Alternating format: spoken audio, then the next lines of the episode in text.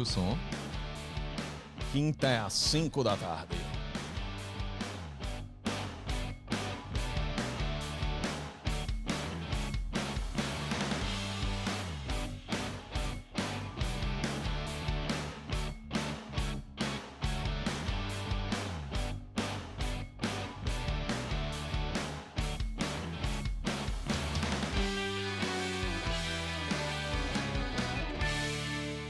Boa noite, boa noite, galera. Chegando mais um na gringa, o número 15, né, fi? Good night. Good night. Não, não, não, não. não. Quando, quando Have você good chega. night. Não, não, não, cara. Não, tá uma errado. boa Você- noite. Não, não, não, não, não. Quando você chega, não é good night. É o quê? Vou deixar o nosso apresentado falar como que você chega num lugar e depois como que você despede desse lugar no final da tarde, no começo da noite e na madrugada. Pode ser? Pode ser. Apresenta, por favor. Welcome, my teacher, Fernando da Ola, o fenômeno. Esse Obrigado por estar aqui, viu, filho? Esse... Não tem palmas? Não tem palmas? E cadê- as palmas estão atrasadas. Aê! Agora já foi. Perdeu já a palma. perdeu a palma. sonoro Perdeu, top, cara. né? O cara, o Marquito não te deu palma. Pô, Não deu. Ô, Marquito, Sabe dá por uma quê? palma aí, Marquito. Cara, Só porque eu sou careca. bicho. Cara, eu acho também que ele tá com inveja Tá. Da sua careca. Tá. É, depois a gente mostra. Com vocês, Teacher Fernando.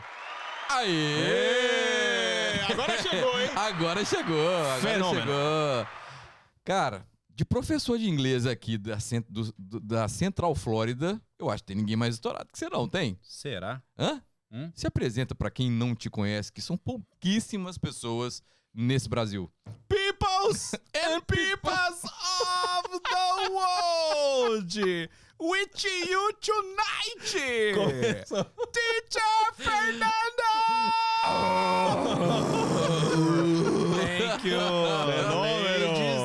gentlemen, fofos and fofas. Cara, e esse sotaque? Esse sotaque, esse é tão. Cara, é, o meu inglês nativo, né? É, é, como é que você fala? Eu vejo assim na internet você falando. É o inglês aborígene. né? Aborígene, Tem, cara. tem Aborígene. muito. Tem Eu tô muito, mas nele. Não tem problema. Nós estamos nele. Nós estamos Eu tô nele, viu? Tomara que ele me corrija e me conserte. Jamais. Mas chegando no evento, tem que ah. falar good evening, né? ah, evening. good evening. É, Você chegar de good night, Ah, o cara fecha já a sabe porta. que é aborígene. Não, já fecha a porta. Good É. night, então tá bom. Então, já que você quer ir embora, tchau. Good Ah, night, fecha a porta. então- você chega falando good evening, né? Hum, evening. mas à noite. o Good evento evening. é 8 horas. Aí você Não, tá entrando cara, no evento. Na verdade, depois Ah. das 6 horas da tarde, né? A Ah. regra é o seguinte: não tem regra. Você tá chegando num evento final da tarde, não, entendo, não importa o horário, você vai chegar good evening. Good evening, my brother. Good evening. Tudo, tudo tranquilo. Então o good night é só depois na saída. Aí você vai dar o vazar e você fala good night.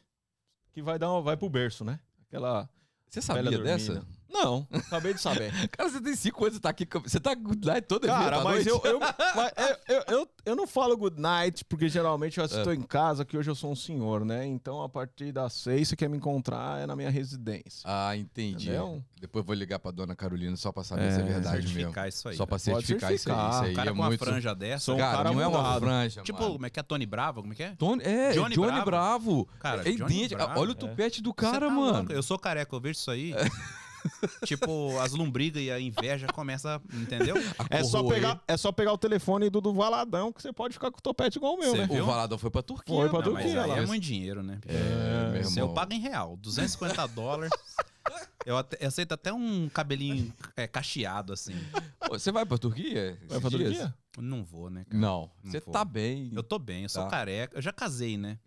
Se eu fosse solteiro, meu irmão, aí eu ia ter cachos dourados. Eu ia pra Turquia várias vezes. Aí eu pego o pacote Platinum. Então, o senhor é casado, tem filhos? Cara, eu ah, sou casado, né? Com a Lívia, Lívia, 18 anos. 18 anos. Ela. Tá, tá, tô ali, viu? Eu Meus filhos não 19. estão online, não, né? Qual? Meus Tô filhos com não tão 19 online, anos de né? casado, eu. Não sei. 19? Não sei. Tomara que minha mulher não tenha feito isso, mas. ter deixado eles online, porque eu vou hoje eu vou falar coisas aqui que eu não posso falar, né? Assim, Ah, meus filhos não podem saber. entendi, Já entendi. pensou se ele ficar sabendo que eu conheci minha mulher na quarta-feira, pedi ela em casamento no sábado, nós casamos na terça? Já pensou o problema que eu não vou arrumar? Não, não, fala sério. Não, é sério, isso daí. Verdade. Fala sério. Cara, minha mulher é muito linda, né? Fala sério. É sério? Seríssimo. Não, Seríssimo. eu tô falando da velocidade do casamento. Seríssimo, foi desse jeito. Porque é o seguinte, né? Eu sempre quis ter uma família. Então, eu fiz um monte de curso de casal solteiro. Eu entrava nos cultos, parecia aquele o tarado, sabe? O cara chega no evento, é de casal. Louco pra levantar a saia da irmã. Aí, Olhava ele pra saia da chega- irmã e falava, minha, nossa, eu vou levantar. Ele chega no evento solteiro, né? Evento de casal É, solteiro. solteiro. Eu falei, não, eu vou fazer uns cursos. Fiz um monte de curso com aquele Josué Gonçalves lá, né? Eu falei, eu vou pegar o master, vou pegar o mestrado aqui em casamento com esse cara e eu vou casar. E aí eu descobri que o negócio do casamento não tem nada a ver com sentimento, tem a ver com decisão, né? Aí eu falei, fica mais fácil, que eu pego as mulheres bonitas, depois eu decido dar certo. Aí eu vi minha mulher.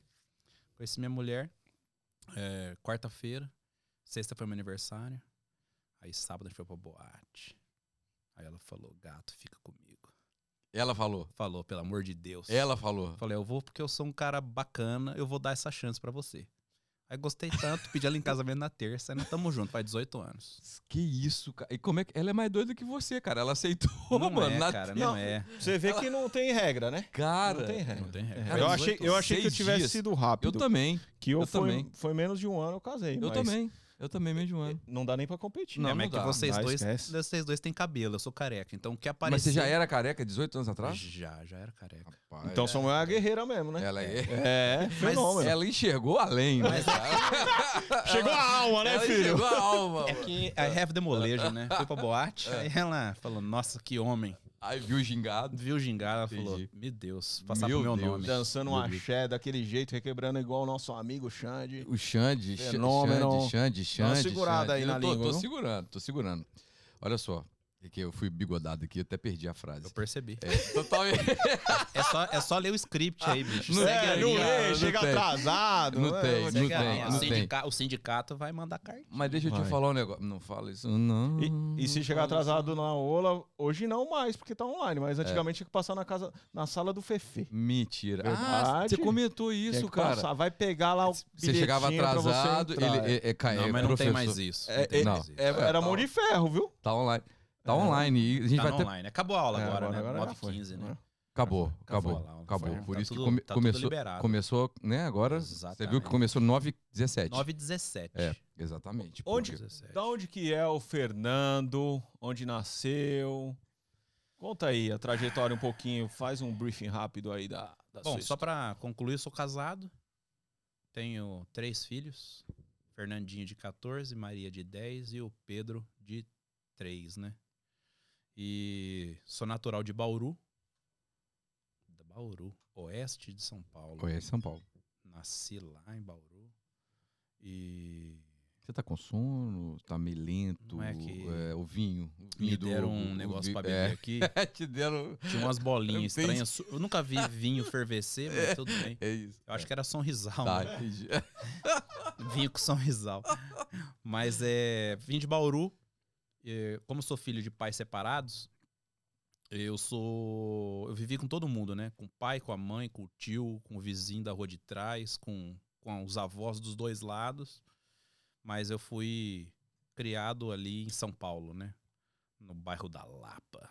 Lapa de Baixo. Quem já conhece o Minhocão. Parque Lapa. Central Park. Central Parque Lapa? É, Você foi, você foi criado lá? Eu estudei no Guilherme Kuma. Guilherme Kuma. Eu E- estudei no Reinaldo Porchat, só que eu morava no Central Parque Lapa. É, você já era playboy, né? Eu era da Morando B. no, morando no Central? Cara, Como é que é? Não, eu morava na Eliodoro Ébano Pereira, número 112. Aí eu pegava a perua e ia pra escola todo dia. A Kombi da tia Maria. A Kombi da tia. Eu sempre ia na frente. Por que na frente? Porque é mais legal, né? Porque a Kombi ela não tem frente. Então É. parece que você tá. Sabe aqueles videogame? Sim. Você escolhe vendo o carrinho ou não. Então eu me sentia num videogame. Kombi aqui é caro pra caramba, né, mano? Você é louco? É. Caro de verdade. É, Tem de verdade. De Como é que 50, fala- 60, 70 Como é que fala. Kombi em inglês, galera? Kombi. Converse, não? é bus. É bus. É bus. Bus. Bus. É, a bus. E aí você pegava a tia Maria, ia pra escola, Ia no pra combão, escola. feliz da escola vida. no Combão, feliz da vida. E a vida era assim, né? Até que chegou os boletos, aí mudou tudo. Mas o boleto foi lá na frente, né? O boleto foi um pouco pra frente, foi um pouco pra frente. Mas eu, eu fui criado mais pelos meus pais, pelos meus avós maternos. E Menino criado com vó. foi. Sabia que tinha alguma coisa por Apanhava trás. de cheque. Apanha- Apanhava de cheque. Tem um amigo meu que apanhava de cheque. Eu apanhava de avó. cartão, né? Cartão de crédito, mais playboy. Entendi, entendi. Mas é. foi assim, cara, essa vida caótica e acho que cada um tem uma história sinistra, né? E esses sinistros que acontecem no caminho vão deixando você mais forte, né? E foi assim, muito louco. Por isso que o meu sonho sempre foi ter uma família. Mesmo antes solteiro, eu nunca fui de muita bagunça, né? Eu sempre foquei do seguinte, eu quero ter aquilo que eu queria ter tido e eu quero me esforçar ao máximo para poder ter isso. Quero que os meus filhos tenham essa experiência de ter uma, uma casa é, estruturada, né? Nunca me faltou nada, graças a Deus, mas eu sempre quis ter aquele negócio do pai, da mãe, né? De estar tá ali. Aí então, quando eu decidi casar, foi quando eu conheci a Lívia, eu pedi ela em casamento e estamos juntos faz 18 anos, graças a Deus. Que legal, cara. Legal mesmo. Diferente. É. Né? Não façam e... isso aí, vocês ouvintes. Demore pelo menos três meses para casar. não vou nem falar o quanto, mas. Duvido que se arrepende, não se arrepende Jamais. Nem um milésimo não se arrepende. Não, não, eu não me arrependo, mas é aquilo. Nenhum. Mas é aquilo, a gente. Por isso que eu perguntei se meus filhos estavam online, porque é, é uma coisa totalmente fora da curva, né? Porque casamento é uma coisa muito séria. Casamento é uma coisa que você tem que escolher a mulher e entender que foi você que escolheu e fazer dar certo. Sim. E aí. Foi essa. São várias fases, né? Vai um amadurecimento. A cada ano se amadurece mais um pouco e vai ficando melhor. Tá igual o vinho. É, casamento, pra mim, é muito top. Pra Aí mim você vai é falar que eu tô liso, que eu liso, mim é, que tá cara, isso. também. Não, Pra mim, não arrependo, não. mudou minha vida, Casei graças com a Deus. 24 anos de idade, filho. Ah, eu casei Não só arrependo, não. 10 mais velho que eu sei. Não, Tá bom. Eu fazia tudo de novo. Cara, e, e- e de onde veio o inglês? Porque você é, sempre foi professor, trabalhou com alguma coisa antes, você já, já partiu para esse, pra esse lado do inglês. Conta aí como é que foi a sua vida acadêmica antes de vir para cá. Trabalhava com isso no Brasil? Já, já trabalhava. Na verdade, eu sou neto de educadores. Eu sou terceira geração de professores. Meu pai que entrou na área do idioma, de idiomas, e aí eu trabalhei para ele um tempo. Trabalhei ali sete anos. Depois eu saí, montei minha própria escola. E mas mesmo antes de eu entrar nessa área, eu sempre fui um cara que gostei do inglês. Sempre eu achava muito louco o inglês, né? Assistia filme, é, ver, mu- música, né? Cantar achando que tava falando alguma coisa. Mas começou assim.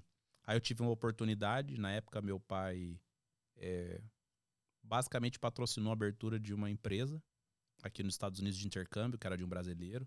Ele comprou lá X, X vagas para poder fazer high school, que é o segundo grau aqui nos Estados Unidos. E eu fui numa dessas X vagas, se não me engano, na época foram 50. Meu pai comprou 50 programas de high school para poder dar aquela força ali e entrar até meio que de, de parceiro no, no, no programa, né? E aí eu fui uma dessas pessoas. Eu vim fazer o high school aqui em Texas, em Mansfield. E mudou minha vida essa experiência, porque, como eu falei, eu nunca me faltou nada, mas eu também nunca fui é, playboy. Meu pai e minha mãe se separaram muito cedo. Meu, meu pai seguiu a vida dele, minha mãe seguiu a vida dela. E aí eu sempre fiquei, como eu falei, de casa em casa, né? É, tenho vários pais, tenho várias mães. E mas eu sempre fui vidrado pelo inglês. Quando eu vim fazer high school e aí eu decidi voltar, é uma história bem engraçada porque é, eu fui patrocinado para poder vir e eu voltei pro, pro Brasil e tinha uma planilha para eu pagar, entendeu? Como assim? Tem uma planilha. É. Aí meu pai falou, meu pai falou assim, ó, você gastou tanto lá com esse programa, papai pagou, e tá aqui, você deve agora, vai dar aula de inglês e vai pagar, né? Isso aqui. Vamos pegar uma parte do seu salário para pagar isso daí. E foi muito bom. Meu pai sempre foi um cara que nunca facilitou nada para mim, graças a Deus. E aí eu voltei e comecei a dar aula de inglês. Só que eu comecei a dar aula de inglês, cara. Isso era que ano? Cara, foi em 99, janeiro. 99. Só que foi assim, né? Minha primeira experiência em dar aula de inglês. Eh, Eu tava fazendo treinamentos ainda, porque meu pai tinha muitas escolas de inglês no Brasil, e eu tava em treinamento. E aí, pra quem não sabe, sábado é o dia mais busy, mais ocupado de, e, e sinistro, e lotado. Sábado é o dia mais difícil eh, numa escola de inglês. Então, se uma escola nossa tinha lá sei- 600, 700 alunos, 350 alunos tinha no sábado. E aí eu tava em treinamento, E aí um dia meu pai chegou e falou assim: Fernandinho, como é que tá o treinamento? Eu falei: Ó, tô fazendo treinamento, e aí eu vou é, ficar pronto semana que vem já. Ele, beleza. É, a professora, sei lá, Joana, não vai poder vir agora, passou mal, e você vai dar aula daqui 15 minutos. Eu falei, ai, que legal. Jogou na fogueira, né? Super cool, né? Thank you so much. E aí eu falei, mas que nível que é, né? Ele falou assim, ó, é o nível intermediário. Eu falei, putz, ainda começar num nível desse, né? E aí eu fui dar aula super nervoso. E aí eu entrei na sala de aula assim, fala que eu vou ter um, eu vou ter uma síncope aqui, eu vou cair de costa. Aí eu preparei rapidinho o que eu ia dar. Comecei a dar aula. E eu lembro que as aulas eram de duas horas. Só que a cada 55 minutos tinha que dar um intervalo, né? Então era 55 minutos, aí 10 minutos de intervalo, depois 55 minutos de aula e acabou. Eu acabei que eu dei as duas horas de aula seguida e nem percebi passar. E aí eu falei, nossa, eu, vou, eu quero ter o feedback, né? Fui lá na secretaria pedagógica, falei, liga para ver como é que foi o feedback, porque eu falei, ó, sou professor substituto e vou dar o meu melhor aqui para vocês agora. Não estou, não sou o novo professor, então o meu desafio hoje é entregar o conteúdo aqui para vocês, pelo menos na mesma qualidade que a super professora de vocês tem. E aí tivemos um feedback maravilhoso. A Joana na verdade, nem queriam mais ter aula para ela. Moral da história, não falte o seu trabalho, porque pode ser que, que vão descobrir que você é, esse é o ditado. Cara, é. É... Aí, eu, aí eu comecei a dar aula ali, naquela semana me enchi de, de coragem, né? Falei, nossa, eu dei aula para uma turma de intermediário, então vou começar a pegar tudo quanto é tipo de turma. Então começou assim, meio no solavanco, e aí, cara, eu me apaixonei, entendeu? Eu me apaixonei. Sala de aula para mim hoje é... Cara, tipo, se tiver um péssimo dia, se você me der um canetão e um quadro branco, meu irmão, dá meia hora. Quando acaba a aula, eu, é, eu não sei o que é. É uma coisa meio louca. E eu amo dar aula de inglês, até porque o inglês mudou a minha vida, né? Quando eu vim fazer high school e voltei pro Brasil, eu tinha um monte de amigos, como eu te falei, não faltava nada para mim. É, meu pai tinha apartamento no Guarujá, tinha um monte de amigo. Ah, que a gente se via no final de semana. Mas eu, quando eu vim fazer o high school aqui, eu literalmente cresci de 7 a 10 anos no tempo que eu tive aqui fazendo high school. Então eu voltei para lá. Por quê? Cara, porque assim, né? Primeiro, eu achei super estranho. Eles abriram a porta da casa deles, né? Essa, é, Você morou com uma família. Eu tive né? uma host family, que era um casal de senhores na época, que era presidente do International Crusades, ou seja, eles treinavam é, missionários aqui nos Estados Unidos para mandar missionários para o mundo inteiro, mas eles, eles eram especializados em áreas de muito risco. E de tinham... Mormon? Não, não. Cristão mesmo. Cristão Chama mesmo. International Crusades. É não denominacional. Eles preparam é, os missionários tem, às vezes tem muita igreja que tem missionário, mas não tem condição de poder bancar aquele missionário. Então ele, ele faz a parceria com a igreja e manda o missionário naquele lugar de área totalmente de risco para poder falar de Jesus, né, cara? E aí eles, muito amorosos, abriram a porta. E como eu falei, sempre quis ter uma família. E eles me acolheram como se eu fosse filho dele na casa deles ali. Aquilo me chocou. E para quem não sabe, aqui nos Estados Unidos não tem esse negócio de ter empregado doméstica. Você que lava sua roupa, você que tudo. Então, eu cheguei na família, me, me acolheram muito e começaram a me dar as responsabilidades de filho, mesmo não sendo filho de sangue, mas eles me acolheram na família e falaram: oh, então a sua responsabilidade é essa. Quem me conhece sabe que eu sou um pouco neurótico com organização e limpeza. E aí eu me encaixei muito bem. E aí eu cresci muito esse ano, porque eu estava longe de pai, longe de mãe, longe da minha cultura, longe do meu idioma. Eu estava totalmente fora do meu, da minha zona de conforto, embora sempre gostei do inglês. E aí eu cresci muito. Só que eu não percebi que eu tinha crescido muito. Por quê? Porque eu cheguei no Brasil e é que eu entendia. Por quê? Porque eu fui voltar a querer cultivar aquelas amizades, embora eu gostava muito deles, era muito legal, mas eles estavam querendo para uma direção, curtindo uma vibe que não tinha nada a ver com aquela que eu queria. Então eu comecei a. Já cheguei, fui dar treinamento, fui receber treinamento, fui comecei a dar aula de inglês, eu tava ligado em o quê? Pagar aquela planilha que eu tinha, que, que, que, eu paguei meus estudos depois trabalhando, que foi uma benção para mim, né? E, e eu tava querendo, cara, poxa, eu não quero só ser um professor. Eu quero ser um professor, eu quero ser o melhor professor Depois eu sei que a empresa meu pai estava crescendo, eu virei um coordenador. Aí eu queria ser o melhor coordenador. Depois eu peguei mais de uma escola para poder ser coordenador. Aí depois, coordenador, eu me destaquei. Depois eu fui diretor de uma escola. Depois eu fui de várias escolas. Depois eu fui implantador de escola.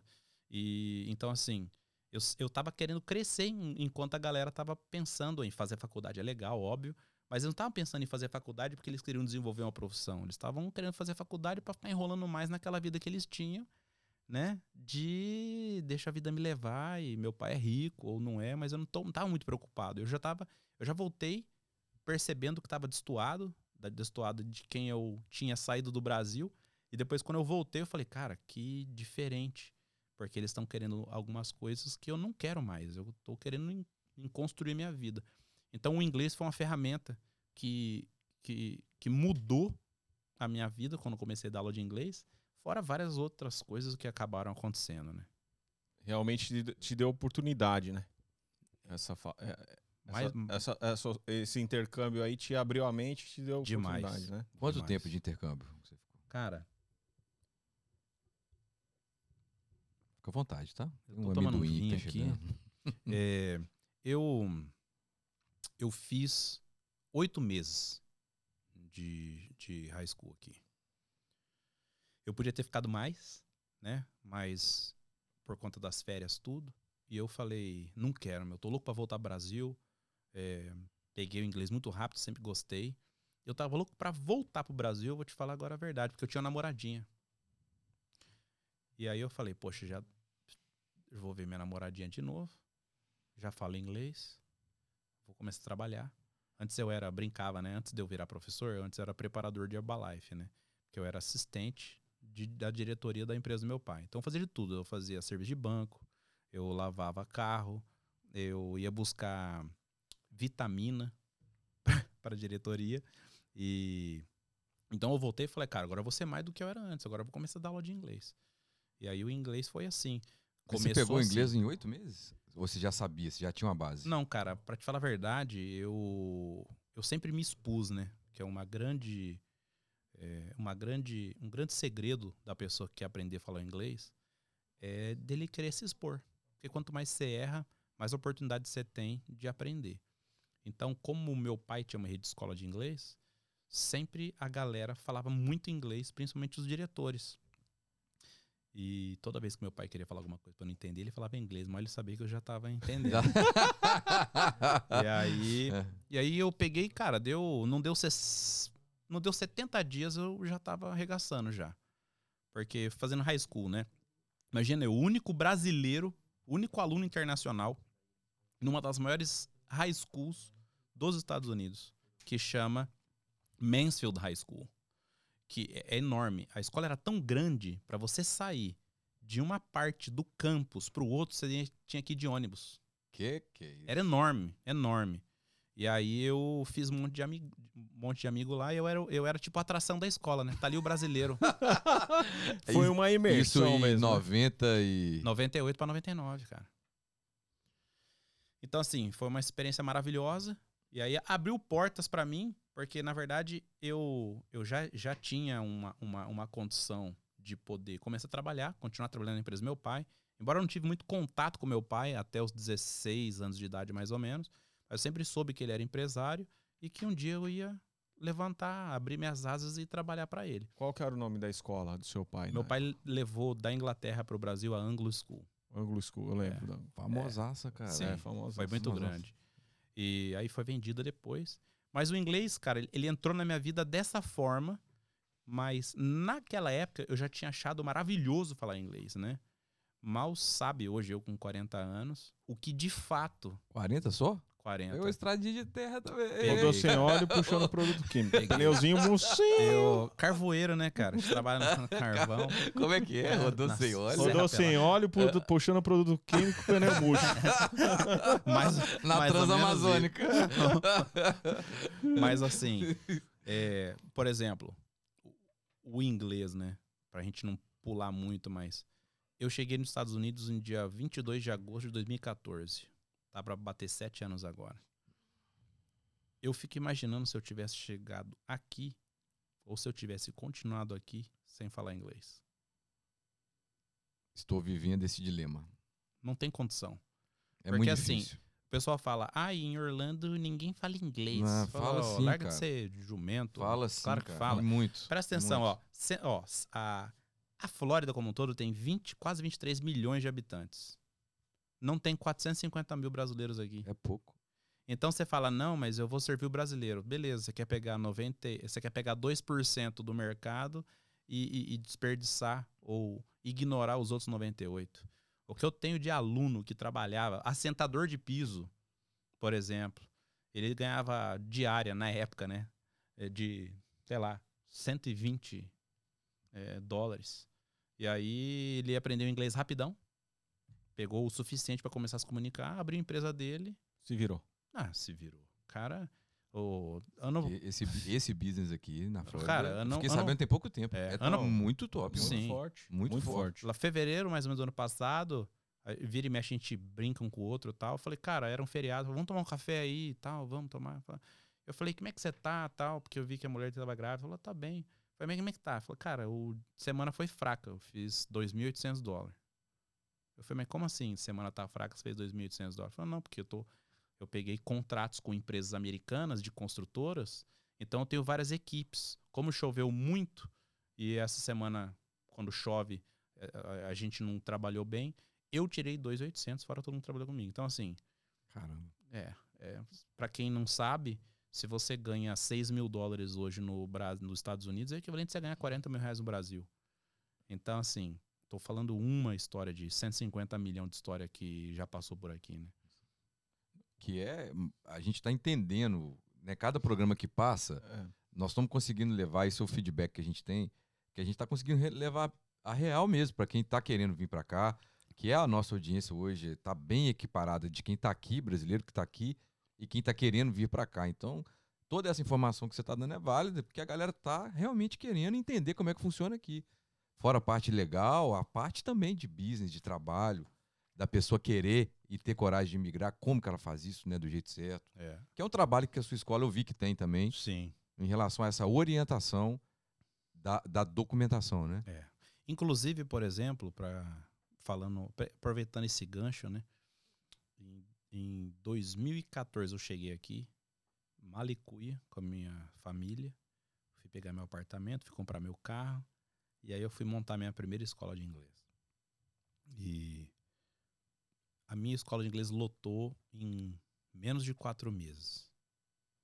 Essa escola, eu já não sou mais sócio. Mas você já tinha escola. vindo aqui antes? Eu já tinha vindo várias vezes, né? Eu tinha vindo várias vezes Em Mas- Orlando? em Orlando, mas é assim, eu vim, comecei a vir para os Estados Unidos lá para 2007, 2008, quando estava quando estava muito caro é, viajar para o Nordeste.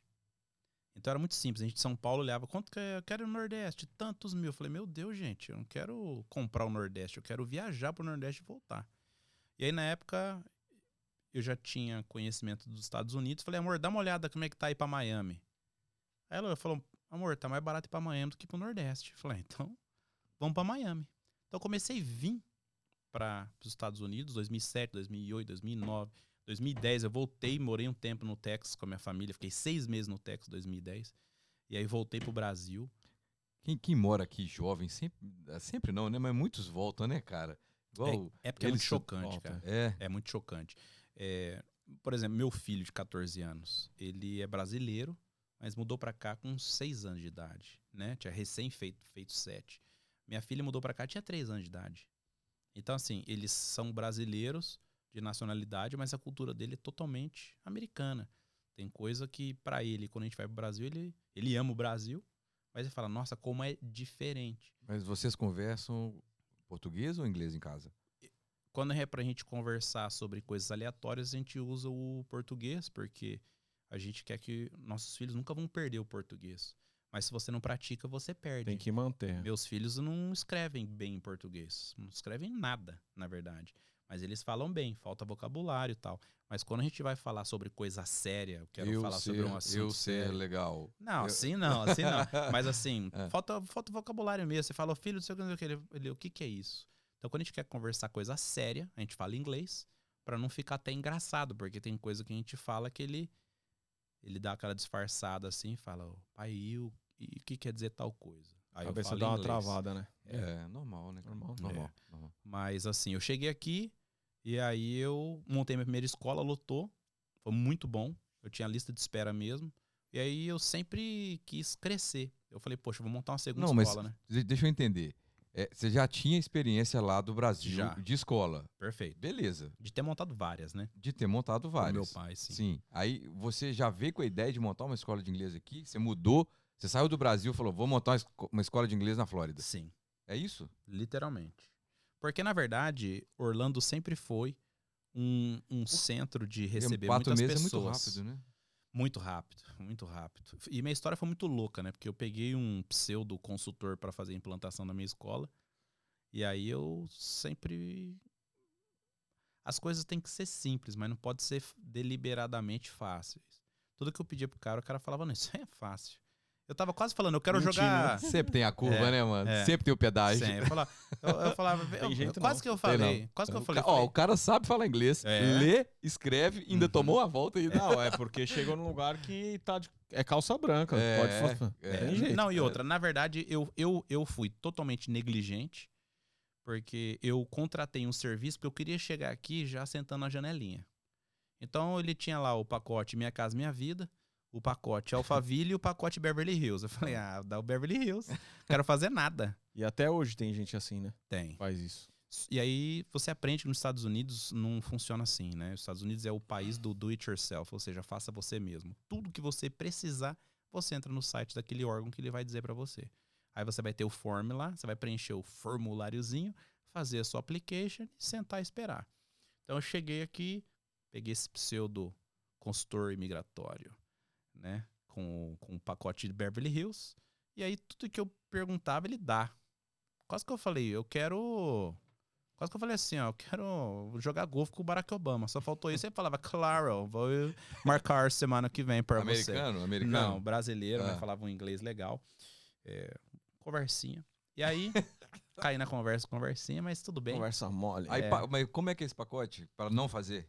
É, o que que é? Não, ele, ele falou, não, Não, eu vou tem pegar... gente séria também. tem. Não é, não é, Tem. não é. Tem gente séria e tem gente que não é séria. Sim, Entendeu? Sim. Aí tem que escolher a pessoa certa, porque tem gente que realmente ajuda. A gente teve a ajuda de uma pessoa sim, que pra gente serviu quando a gente Tem. chegou. sim. Que é, a- que é, a- é- é a- ajudar a matricular na escola.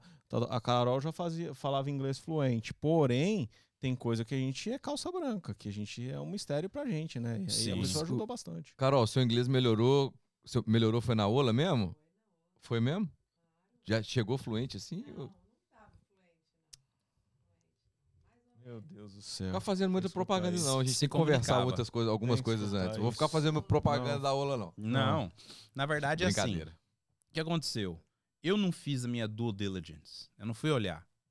Eu fui indicado de um ator, inclusive famoso do Brasil, que era amigo meu, que tinha contratado o meu pacote e ele falou: é meu amigo de infância. Eu falei, "Ai, Fechou. peguei carona. E aí, chegamos aqui, eu e ele descobrimos que o amigo de infância é meu amigo. o problema é seu, dá os dólares e segue o jogo. Não tem amigo de infância aqui, né, cara? Não Aí tem. beleza, né, cara? Na hora que eu vi que eu tinha caído no conto do vigário, eu falei, irmão, faz o seguinte. Mas eu- quantos mil dólares? Cara, 22 mil dólares. 22 É, mil porque dólares? ele falou que ele ia fazer o seguinte, ó. 22 mil dólares, sete anos atrás. Ele te buscou no aeroporto nas costas? Ele não, ele falou, ó, eu vou pegar você no aeroporto. Ah, Eu vou ajudar você a comprar o carro. Eu vou ajudar você a pegar o seu apartamento. Eu vou abrir sua empresa. E na época eu vou fazer o processo L1. Tá tudo incluso. Só as taxas imigratórias você vai pagar a parte. Então praticamente era um advogado de imigração. é. Então, mas aí não era, né? É, eu sei. Agora estão oferecendo até mentoria aí, gente que não é. Meu Deus do céu. Eu vou falar essa Orlando aqui, só me mas, surpreende. Mas o que acontece? Pra todo, pra todo espertão tem que ser o trouxa, né? Tem que ter o trouxa, na verdade? É. Porque ninguém é esperto. Espertão, você não tem o trouxa. Então, nesse caso, eu fui o trouxa. À vista, não. Hã? Foi. Não tem parcelado aqui, filho. Aqui é a Não. lágrima em cima eu- do na, cadáver. na verdade, eu, eu paguei uma Hum. parte um mês antes e uma parte dois, duas semanas antes de eu chegar. Por que, que eu falei? Eu sabia já que a- uma coisa é visitar Orlando, outra coisa é você mudar pra fora do seu país. Peraí, só um adendo. Tem um parcelado sim, viu, filho? Depende do que. Isso daí não tem, não, velho. Teve sim, teve sim. Teve Não, sim. dessas ajudas não. Os caras querem não, receber Não, antes. mas do, do processo sim. Ah, eu consegui, não, cara. É, assim. não, não. Depende, é, não é isso. É, é, é que é outra situação. Ele Hum. pagou um, um pacote mentor, né? Que agora o nome é mentor. É. Então, assim, ele pagou uma pessoa pra fazer. Caí. Pa- Caiu no conto do vigário. Caí conto. e o que aconteceu? 22 cruzeiros, Isso, pelo amor isso- de Deus. Isso pra mim foi um, um aprendizado. Que eu falei o seguinte, porque quando você faz uma cagada, né? Fala o português claro, você pode se colocar como a vítima ou como, cara, eu que, eu que escolhi. Então eu falei, cara, eu que fiz essa cagada, eu vou resolver isso aí, pedi meus documentos de volta e eu que fui dar sequência naquilo que eu tinha que fazer. E a moral da história, eu comecei a escola, e aí eu falei, poxa, teve uma aderência muito boa, porque a galera começou a falar inglês muito rápido. E aí eu falei, vou montar uma segunda escola. E aí eu percebi o seguinte, aquele modelo de negócio meu não era bom se eu quisesse ter alguém para operar. Era um negócio bom para quem tivesse negócio e operasse.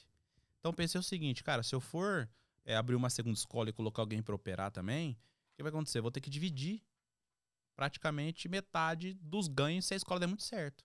E aí eu comecei a pesquisar sobre escolas que dessem o visto de estudante O famoso F1. o famoso visto F1. Só que aconteceu, eu comecei a olhar a lista de documentos que você precisa de ter como instituição para você eh, poder fazer a primeira aplicação. Na hora que eu olhei aquilo ali, eu falei, isso aqui é brincadeira, não é possível. Como assim? Explica pra galera. Cara, era, impo- era impossível aquela lista de... Pra conseguir a licença de ter uma escola dessa, é isso? Exatamente. Pra, pra Flórida liberar pra você. Não, cara. Ter uma na ver- escola que na verdade, visto. na verdade você você tem que ser acreditado, ou seja, credenciado por uma instituição que é ligada direto ao Ministério de Educação dos Estados Unidos. É uma empresa sponsor de várias pessoas, entendeu? Sim. É, é bem além, é fiscalizada mensalmente, é, é Na- muito na louca verdade, a história, na, né? É. na verdade é assim, você tem que tirar a licença do Ministério da Educação, que hoje, né, na, na época demoraria aí entre eu fazer a aplicação, eu, eu passar em toda a triagem, blá, blá, blá, 40 semanas. Qu- 40 não, 4, 40, 40 meses. 40 meses. Aí depois que eu passasse tudo isso, desse tudo certo, que eu ia direto para a parte migratória e aplicava lá. Então comecei a falar isso aí, eu falei, pelo amor de Deus, né? Vai demorar e se eu se errar um desses passos aqui, Volta volta, tudo do zero. jogo. Exatamente. Aí beleza, eu falei, ah, cara, eu sou brasileiro, né? Não desisto nunca. Eu, aquilo no meu coração tava ardendo. E eu comecei a. Só tem duas instituições que credenciam escolas de inglês nos Estados Unidos. Eu, eu fui olhar, aqui tinha o, a aparência e o formato de ser mais acadêmico, né? E aí eu falei, poxa, esse pessoal é sério. Até porque essa instituição só credencia escola de inglês. A outra instituição credenciava outros tipos de modalidade também. Eu falei, não, eu sou um profissional dessa área, eu quero conversar com quem de fato entende dessa indústria. E aí eu comecei a ligar. Você vai no site, né, do acreditador, e como toda empresa americana, lá você tem a foto do cara, né? O telefone É muito dele. bom isso, né? É muito cara? legal. É muito aí bom. eu falei, poxa, tem que falar com esse cara aqui. E a foto, e a foto é Já- de 20 anos atrás, não tá lá. É verdade. É, ninguém, verdade, todo mundo mente, viu, galera? verdade. É, mas, A mas foto. É A foto é legal. Eu acho legal. Aí isso, eu cara. descobri, né? Tenho que falar com esse cara aqui. Falei, puta, vou tomar banho, vou preparar meu espírito, vou ligar. Primeiro, vou torcer pra ele me atender, né? E aí ele me atendeu. Oi, tudo bem? Cara, então, só pra eu olhar aqui, eu queria tirar uma dúvida rápida, né? Com você. Olha que ignorante, você não pode ligar assim, né? Mas eu tava com muito, aquilo muito forte no meu coração. E aí eu liguei, eh, falei com ele, falou, ó, tem uma lista aqui, mas não, não é isso não, né? Ele falou, não, é isso sim, mas essa é só a parte 1 de 3. Eu falei, nossa senhora, obrigado por me desmotivar, né? só que aquilo, não, eu não, não desisti. Eu fui estudar e ficava ligando toda hora. Eu nunca vou esquecer. Numa sexta-feira, eu liguei no órgão, chama CEA. E aí eu liguei, quem atendeu foi Mary Reeves, que é a presidente do órgão, na hora do almoço. Quando eu comecei a falar com ela, eu falei, oi, aqui é o Fernando e tal. Ela, eu, eu sou a Mary e tal, tal, tal, tal, tal, tal. E a mulher conversou comigo 47 minutos. Eu falei, isso não é normal, né? Aí, olha, muito obrigado, tal. Moral da história dessa ligação. Ela falou assim, é, para você se qualificar para isso vai ser muito difícil, para não falar impossível, né? vai ser muito difícil. Então, vou dar uma dica. Procura uma escola que você se identifique e tenta fazer uma parceria com eles para você pular pelo menos a fase 1, que é a mais demorada. Aí eu falei, poxa, legal. O que, que eu peguei e fiz? Peguei todas as escolas da costa leste dos Estados Unidos, liguei para todas, para poder fazer, tentar fazer uma parceria. E me encontrei com várias. Só que não tinha ninguém que, modéstia à parte, tivesse algo que pudesse me ensinar muito. Tinha muitas pessoas que estavam até, de certa forma, já na indústria, mas com números que, assim, para o americano, Bruninho, o que tá aqui, para quem tá ouvindo, ganhar 10 mil dólares para eles é muito dinheiro. Pra mim também. Não, não tô falando que não é, mas pro americano, 10 mil dólares é muito. Por quê? Porque, cara, ele compra um Corolla pagando 149 dólares por mês. Com 289 dólares por mês, ele compra uma Mercedes. Então, quando você fala de 10 mil dólares, é diferente do nosso 10 mil reais.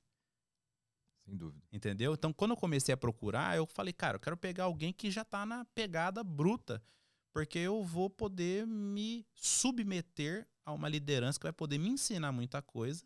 Então, como eu já, já vinha da indústria, eu comecei a querer fazer é, esses contatos, fazer uma parceria. E aí aconteceu. A única escola que eu queria fazer uma parceria negou de se encontrar comigo quatro vezes. Que é a Ola. Eu entrei em todos os sites, fiquei vendo o site vagabundo, uns textos ruim, uma proposta meio esquizoide acadêmica, e eu entrei na Ola, cara, eu me apaixonei, bateu no coração. Literalmente ardeu. Eu entrei no site e falei, putz, esses caras aqui têm qualidade. Em 2014 mesmo. 2000 2014 para 2015. Não tinha um ano que você tava aqui ainda, não. Não tinha um ano que eu tava aqui. Não tinha um ano. E aí eu falei, beleza, né? Entrei no site, fui ver as fotinhas, né? Falei, beleza, vou mandar e-mail pra esse cara aqui. O nome dele é esse, o site dele é esse. Organizei meu e-mail, botei minha foto também pra copiar, né? tipo, Aí assustou os outros. tipo, tipo, ó, eu sou. Não, mas- mas tipo, ó, inteligente Tipo, ó, isso, eu sou, sou semi-americano, ó. Eu tenho Cara, foto é, no e-mail, é, entendeu? É, cara, é legal. E aí boa eu falei- ideia. falei, Não, olha, Boa ideia isso, eu falei, cara, olha, que eu, meu nome é O Bruno, Fernanda. certeza que amanhã o Bruno tá mandando Eu tenho e-mail com foto. certeza, eu tenho certeza, mas você vai receber o e-mail dele com É. foto, velho. Eu vou mesmo, Vai cara. lá. eu vou É. Aí eu mandei e-mail e tal. Olha, tudo bem, meu nome é Fernando tal. E aí eles falaram muito obrigado pelo seu interesse, mas não. Muito obrigado pelo seu contato, mas não temos interesse nenhum. Negou de cara. Falei, que ignorante. Aí beleza. Fui conversar com outras escolas tal. Mesma coisa. Ola não saia do meu coração. Aí eu mandei outro e-mail. Falei, beleza, nova semana, né? Novo não, né? Pensei. Não, já tive. Oi, tudo bem? Lembra de mim? Então, tá. Mandei foto onde eu queria mon- montar a escola, tudo ele. Obrigado pelo seu contato, mas nesse momento não temos interesse. Aí por O dentro. mesmo eu pe- cara. mesmo cara, eu pensei, motherfucker, né? cara? eu falei, beleza. Aí tentei uma terceira vez, não again. Falei, beleza, eu vou zucrinar. Li- Tentei uma quarta vez, ele não. Que isso, cara? Eu lembro disso. Juro. Juro. Mas mandando foto, atualizando. tipo achando, né? Eu vou tocar o coração desse americano, né, cara? Aí, beleza. Aí, eu nunca vou esquecer, cara. Uma semana eu falei, eu vou arrumar essa parceria com uma outra escola da, de Miami, então. Cara, fui numa escola lá em Miami. Fui em duas, né? Um, três professores eram donos. O cara não sabia nem o que eles estavam fazendo. Só que já tinha licença. Falei, vixe, se eu misturar com esses caras aqui, os caras não entendem nada. São professores que estão querendo montar uma escola. E eu não quero ser sócio professor. Já sou professor. Eu já tenho essa habilidade. E aí eu fui num. Não deu certo. Falei, vixe, vai dar ruim isso aqui. Aí eu fui numa segunda escola. Fui numa escola, não posso falar o nome, né? Mas o diretor tava lá, passando, a sala dele é de vidro, tava passando as alunas, juro pra você. Ele, falava, ele ficava assim, ó. Passava a aluna, ele ficava olhando a aluna. Passava a aluna, ele ficava olhando a aluna. Maníaco do parque. É, eu falei taradão. Falei, que isso, cara? Que desagradável, né? Aí eu falei, tô fora disso aqui também. Obrigado. Aí onde eu tava? Miami. Aonde que é a Ola? A sede? Miami. Falei, já tomei quatro não no e-mail, um na cara vai ser. né? Tá fácil, tá falei, maciado, né? É, como, como diz os americanos, is we, né? É nós. Aí beleza. E eu fui no pior dia do ano, né? Por quê? Porque tinha acabado uma conferência de educação internacional em Miami, e quando acaba uma conferência, o dia seguinte, todos os agentes do mundo inteiro vão visitar a escola que eles mais gostavam. E aí eu já conheci o Ives, né? Que é o VP de operações da empresa. E eu já sabia que ele era loiro, tal, um senhor fortão tal. Aí eu, beleza, já sei ele, já conheço. Vou chegar lá. Cheguei na recepção. Aquela cara de bobo, falei, hello. Todo o charme do mundo, né? É, tipo, jogando a franja que eu nem tenho para lá de esquerda, assim. Falei assim, eu gostaria de falar com o Ives. Aí ela falou, você tem com agenda? Você tem um appointment, né? Você tem horário marcado? Aí eu pensei, em três segundos, se eu falar que tem, é mentira. Se eu falar que não tem, eu vou tomar toco. Mentira ou toco, mentira ou toco. Eu falei, nenhum dos dois. Eu falei, eu não marquei, mas eu tava passando aqui e eu não tenho mais agenda hoje. Eu posso esperar até 10 horas da noite, sem problema nenhum.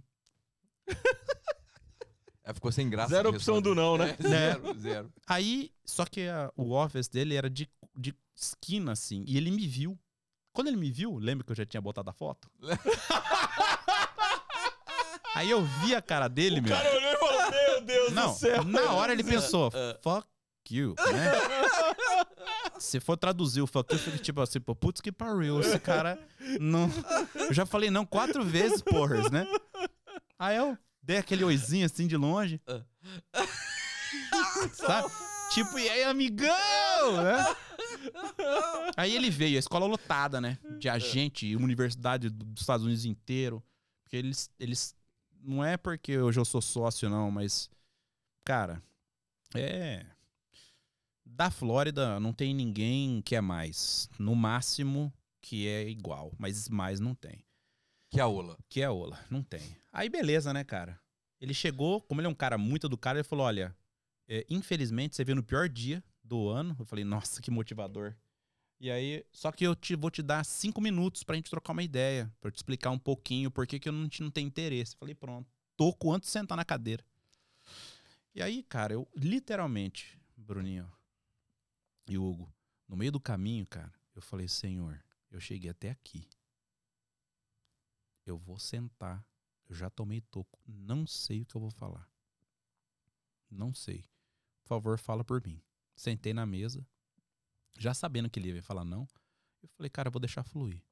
Falei um pouquinho do meu do meu do meu background, da minha experiência.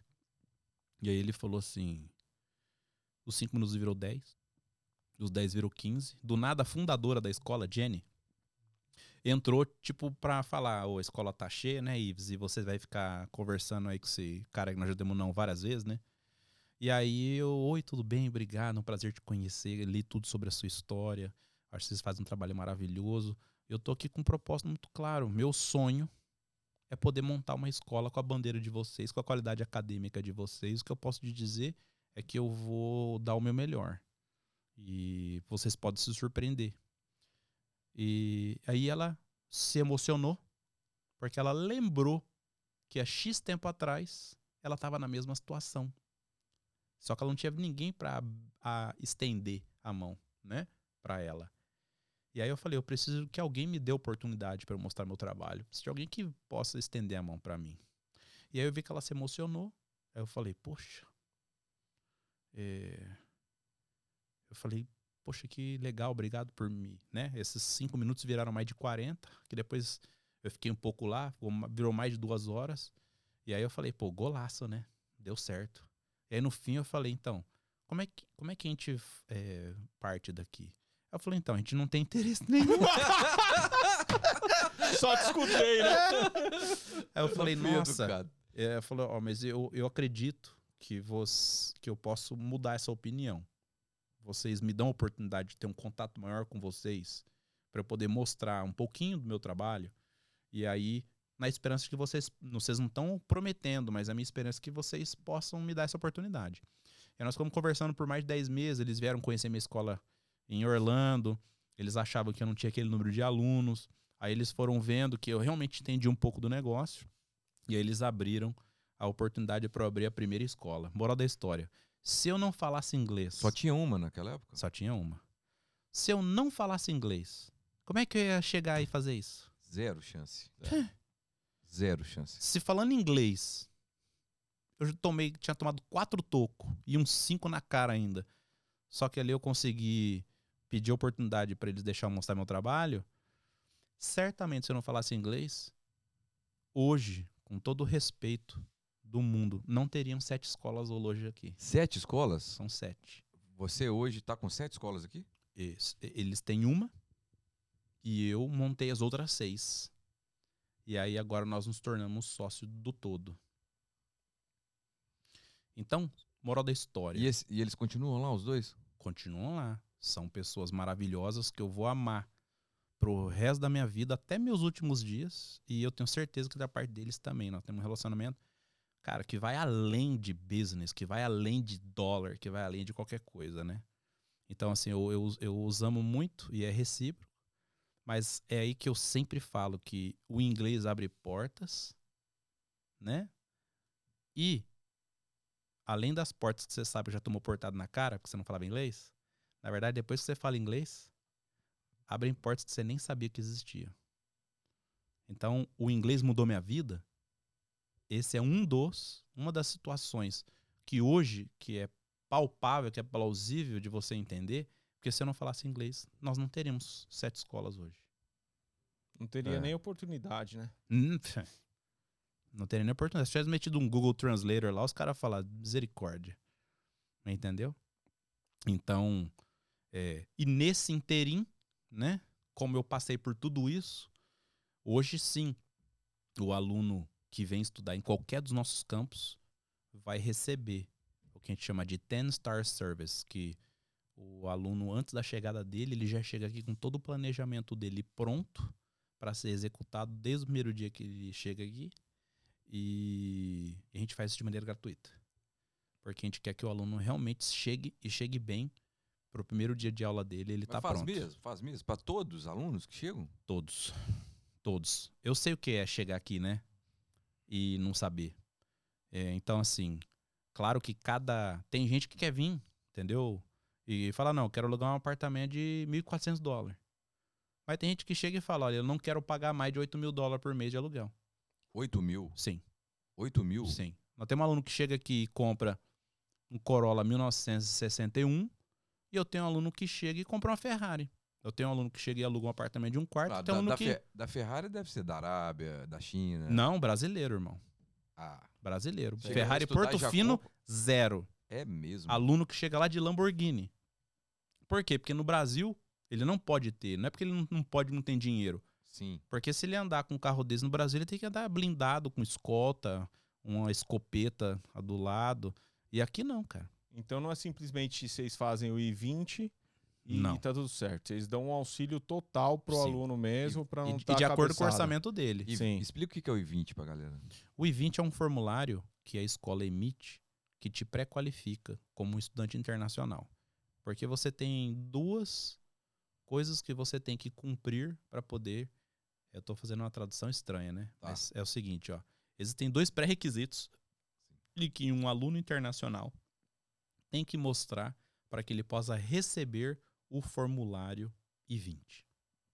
Primeiro é ter o dinheiro disponível em conta que vai é, custear aquele período pelo qual ele pretende estar estudando.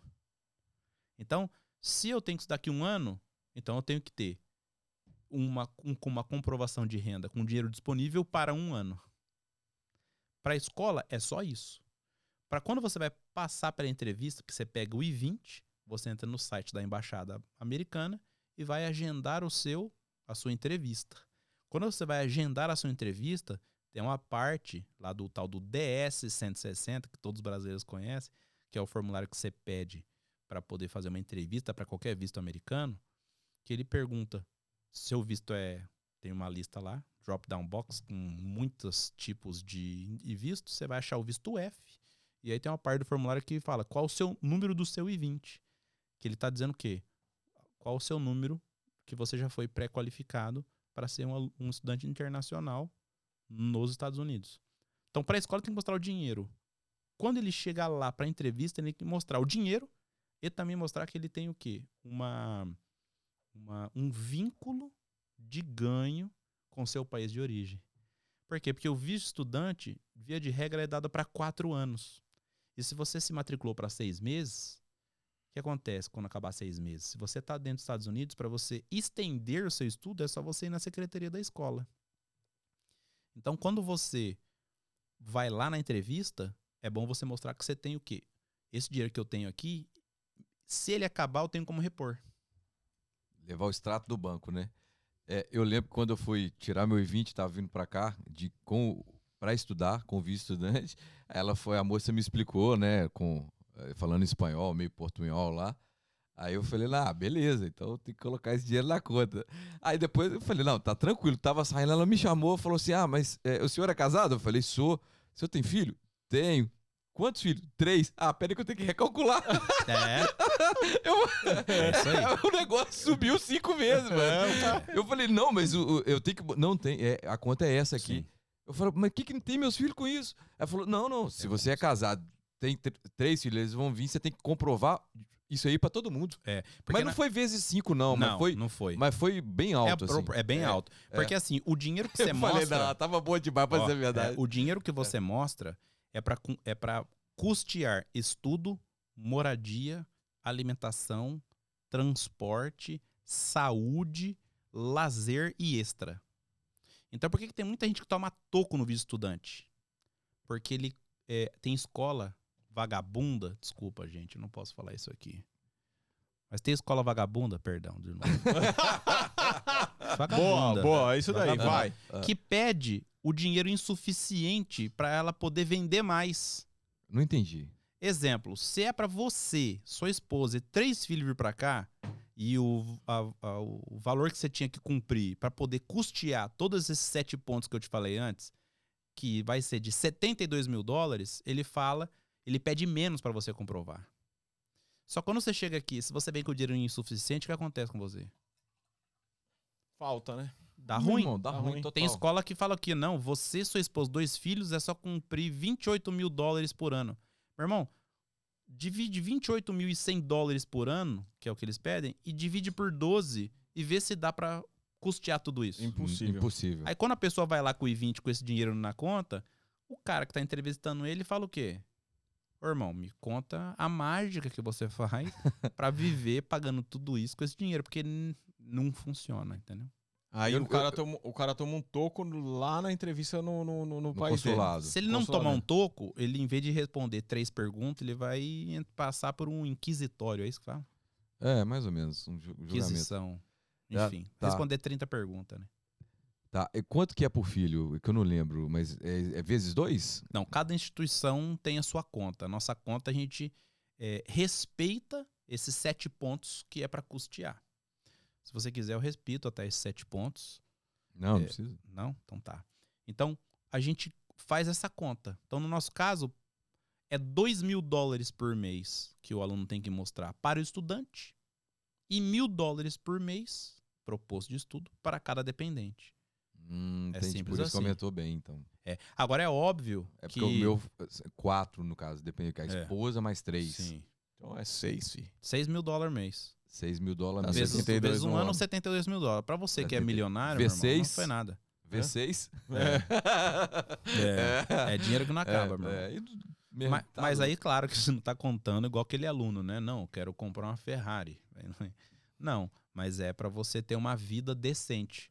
Que os Estados Unidos não quer que você entre aqui e falte dinheiro, É, você co- tem que é fazer que é coerente, pra fazer. é coerente. É, na Só verdade, não é pra não consegui dar viver trabalho com pros 6 mil caras, dólares. É pra não dar trabalho pros É, caras também. Por exemplo, A- ninguém. a- aluno internacional. Precisa de ter visto? É, precisa ter Obrigado seguro? pelo, obrigado pelo milionário. Receba aí, Obrigado, em nome amém. de Jesus. Mas precisa ter seguro saúde? Estudante? Muita gente pergunta: precisa ter seguro saúde? Claro, é lei. Só que nossos alunos, todos nós têm seguro. A escola já paga. Tem uma apólice própria que a gente coloca, a apólice customizada que a gente já coloca no lá. Porque Deus, Deus que me livre acontece com uma coisa, se alguém já foi ao hospital que já sabe. Meu pai uma vez teve uma, uma alergia na cabeça, descobriu lá que tava um negócio chamado zoster. Ele passou no hospital três horas e gastou 15 mil dólares. Promoção. Caramba. É. Passou Entendeu? na porta, pagou. É.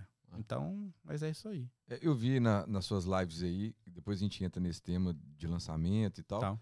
É, você falou que foi hospitalizado no ano passado. Fui, cara. Mas é, O que, que aconteceu? algum motivo específico, assim, de estresse? Você falou que, que tava em casa, aí à noite, que você falou negócio de cabeça aí. Cara, na verdade foi o seguinte. O ano de 2020, né? Acho que vai ser um ano marcante pra nossa geração. É, sem dúvida. O que, mundo. que foi, exatamente. Obrigado. Que foi o tal do Covid, né? 19 ou o coronavírus. É, Corona, coronga. É, o coronavírus. O que aconteceu? Imagina eu que sou empresário da área da educação internacional ter embaixadas fechadas e fronteiras fechadas. Deus me livre. Entendeu? E por ano, os Estados Unidos recebem, em média, 450 mil alunos internacionais. Mais de metade desse número entra no verão. Que é quando? Verão A, junho, e verão B, agosto.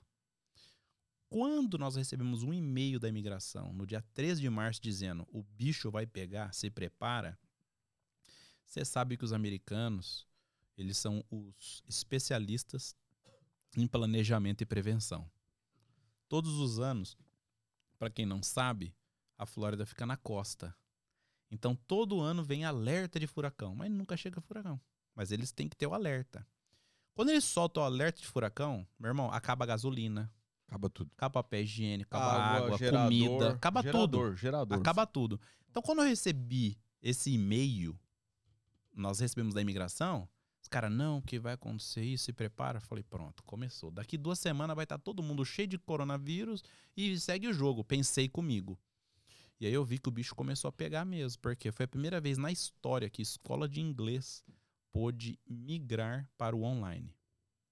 Porque a universidade já tinha o híbrido, que é a presencial e online. Mas eles deixarem as escolas é, olha, você tem a sua, a sua comunidade estudantil. Ou você adapta para online, ou você manda todo mundo voltar. O que que te fez? Adapta para online, óbvio, né? Só que acontece, eu já estava mirando que a gente ia ter 2020 um verão maravilhoso. Tinha um número de aluno para chegar absurdo do mundo inteiro. A gente já recebeu aluno de 73 países. Então você tem uma ideia do tamanho da, do network da escola. Só que no dia 30 de março, que já não era uma data muito boa de chegar de aluno, já tinha um número considerável para chegar de aluno. Então, quando não chegou aluno dia 30 de março, eu falei, beleza, vai chegar no verão. Então, junho, todo mundo que não vem em março vai juntar com quem tinha que vir em junho e vai dar tudo certo. E eu tava abrindo três campos novos. Meu Deus. E março e abril fechou tudo aqui, Tudo. né? Tudo. Tudo. Só que aconteceu, chegou junho, adivinha? Fronteira fechada, não pôde chegar ninguém.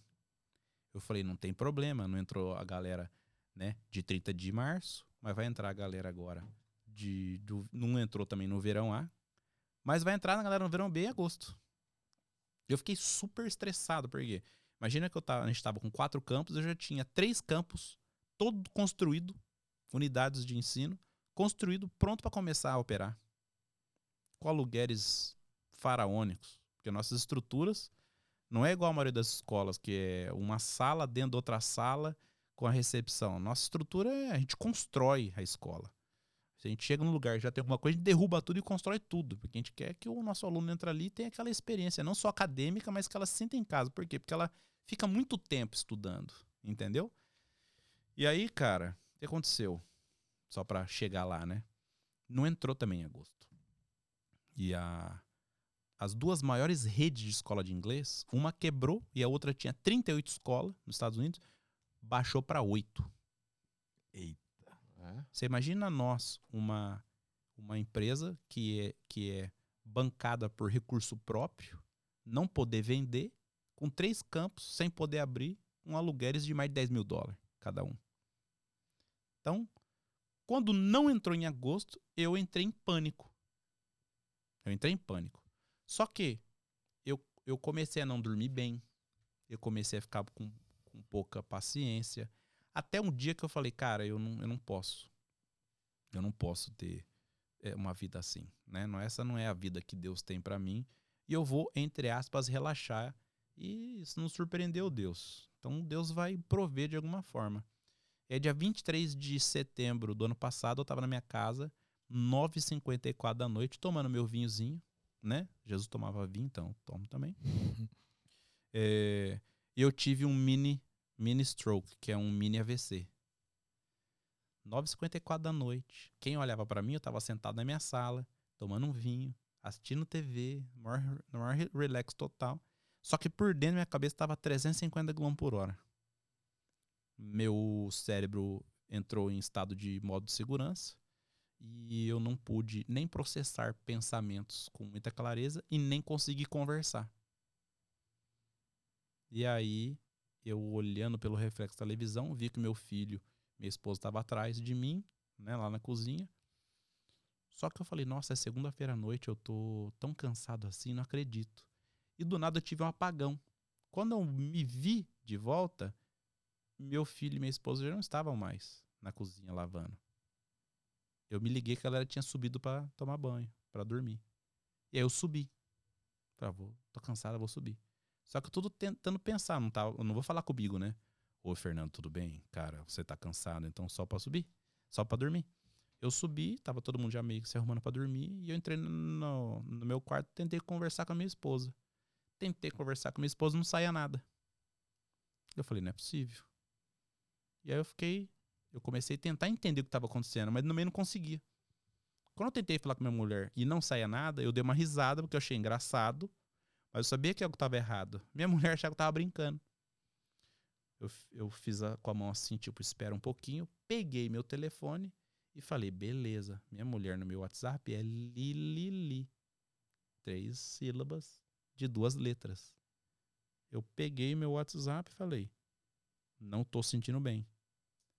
Só que eu nem consegui achar o Lilili. Ah, eu entrei em pânico. Mostrei assim, pedi para ela pegar o um negócio. E aí ela não não conseguia falar nada com ela. Nisso ela ligou pro meu melhor amigo, o Dinho. Falou, Dinho, Fernando tá aqui, ele aparentemente tá bem, mas ele não tá conseguindo falar nada. Ele já tinha tido alguém na família dele que tinha tido um derrame. Ele pegou o carro dele e foi lá na minha casa. Ele fez de Windermere Dr. Phillips em menos de 15 minutos. Então você imagina como ele não correu. E aí ele botou no carro e levou pro hospital. Cheguei no hospital, não conseguia falar nada que estava acontecendo. E descobri que eu tinha tido um mini AVC. E aí, o mini AVC, ele, entre aspas, não oferece nenhum risco até 30 minutos. A, o risco de você ter sequela a partir de 30 minutos, você tendo um episódio desse, é muito alto. Eu fiquei assim por duas horas e sete minutos. E aí. Foi quando 2020 foi um ano horrível, por um lado, e foi um ano maravilhoso por outro. Porque eu comecei a descobrir o como que eu estava me prejudicando, fazendo e agindo daquela forma comigo mesmo. Se sabotando, né? Muito. E aí eu, cara, eu tive um reencontro mesmo com, com Deus, porque eu não sou religioso, mas eu creio que eu não sou, eu não vim do macaco e nem creio na, né, que vindo do Big Bang. Eu creio que eu, que, eu, que eu sou filho de Deus. E se eu sou filho de Deus, eu tenho que ter o melhor, porque o pai quer o melhor pro filho. E aí eu comecei a entender isso aí, foi era minha era minha falta de confiança em Deus que gerou isso em mim. Então quando eu tive esse entendimento, eu falei, peraí, cara. Porque é muito é muito sério você falar, né? É, Deus não pegou e falou: Filho, você está assim porque você não confia em mim. Deus fala com cada um de um jeito. Mas basicamente, Deus falou assim para mim: Então, você tá difícil, né, filho? Você tá assim. Aí ele, Deus falou assim comigo: Falou, olha, é, você tá assim porque você acha que tudo que está acontecendo está me surpreendendo e que eu não sabia.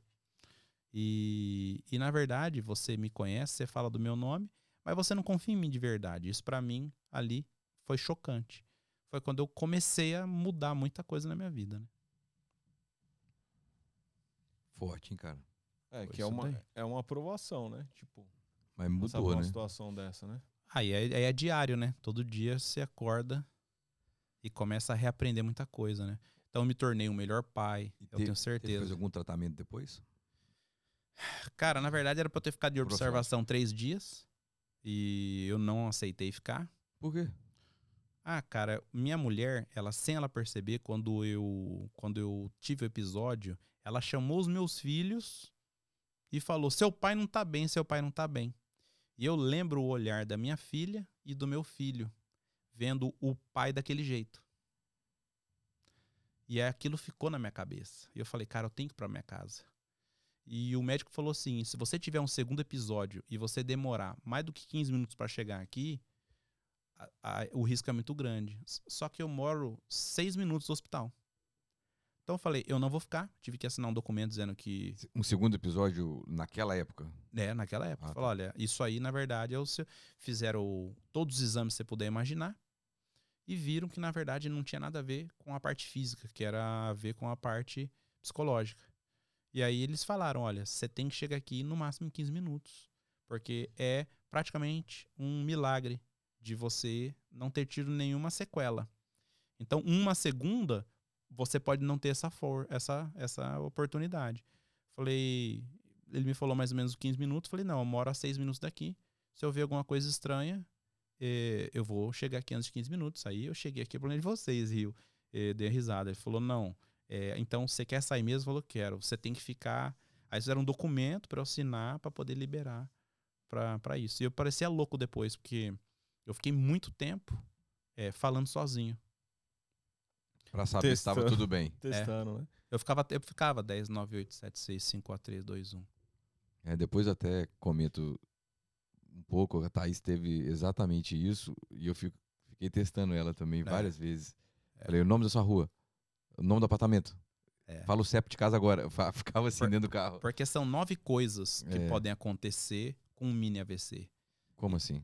São nove, é, per- é, per- perda de, de fala, Sim. perda de processamento, é, Formigamento, formigamento. Então, são nove é, sintomas. sintomas que podem que pode vir disso. Muito ruim isso, mano. É, e, e- É. e- e quando ele dá na, na sequência, a- a- o segundo, por isso que fala 15 minutos, que o segundo dizem que é ó, que ele é mais forte, né? Ele, pot- ele é Na sequência, eu potencializado. não é. sei. É, É, é Por isso basicamente que eu, ele fala eu- que eu tem que ficar em acho- observação. eu acho que basicamente o cérebro fez o seguinte, cara, você quer morrer, morre, mas não mata eu, o cérebro. Então o cérebro entra como se fosse um modo de segurança. Então, é, eu tive esse entendimento. Hoje eu tomo aspirina, né? Fui pro Brasil, fiz todos os exames que você puder imaginar. E eu tava super saudável fisicamente, pô. Pedalava, tava pedalando. Naquela semana eu tinha pedalado 135 quilômetros. Em Você fez um 4 horas e meia. Você fez um exame, o exame do furame? Você sabe o que é isso? Não. Furame. É. Hum, Não, aqui Não, não, entra não. nada, não. Não, Não, não. Não, não, não, não, não. É porque eu tive, eu tive um. Eu, eu tenho um amigo, né? Que não é mais meu cliente. E é bem sério isso. Ele, ele, ele teve mais de um AVC Hum, e não se descobriu o que, que era. Não, graças a Deus não ficou sequela, por incrível que pareça. O tio não ficou com sequela nenhuma. O cara fantástico. E aí foi, foi, foi um dia o médico falou: Meu, vamos fazer o exame do furame pra ver se tá tudo bem. O que, que é o furame? O furame é, o, é, o, é, um, é um buraquinho atrás do coração que você respira durante o- a gestação da sua mãe. Você respira pelo por trás do coração, que é um furinho, né? E aí isso normalmente ele ele ele quando você nasce, ele fecha. E tem pessoas que não. E aí quando viram que não tinha fechado a dele, foi para para sala sala de cirurgia e fecharam, realmente colocaram um tampãozinho. Ele não teve mais nenhum problema. Por isso que eu perguntei para ele. Sim. Caso tenha algum alerta novamente, é um exame a ser feito, porque é sério isso. Na, tá? na- Os é, médicos não, não olham isso. na verdade, o meu caso, eu fiz todos os exames de imagem que você puder imaginar para olhar meu cérebro, não tinha nada. Quando eu fui ao Brasil, eu fiz um check-up geral. Geral. E aí, eu acho que não chegou a esse ponto porque não tinha ficado nada.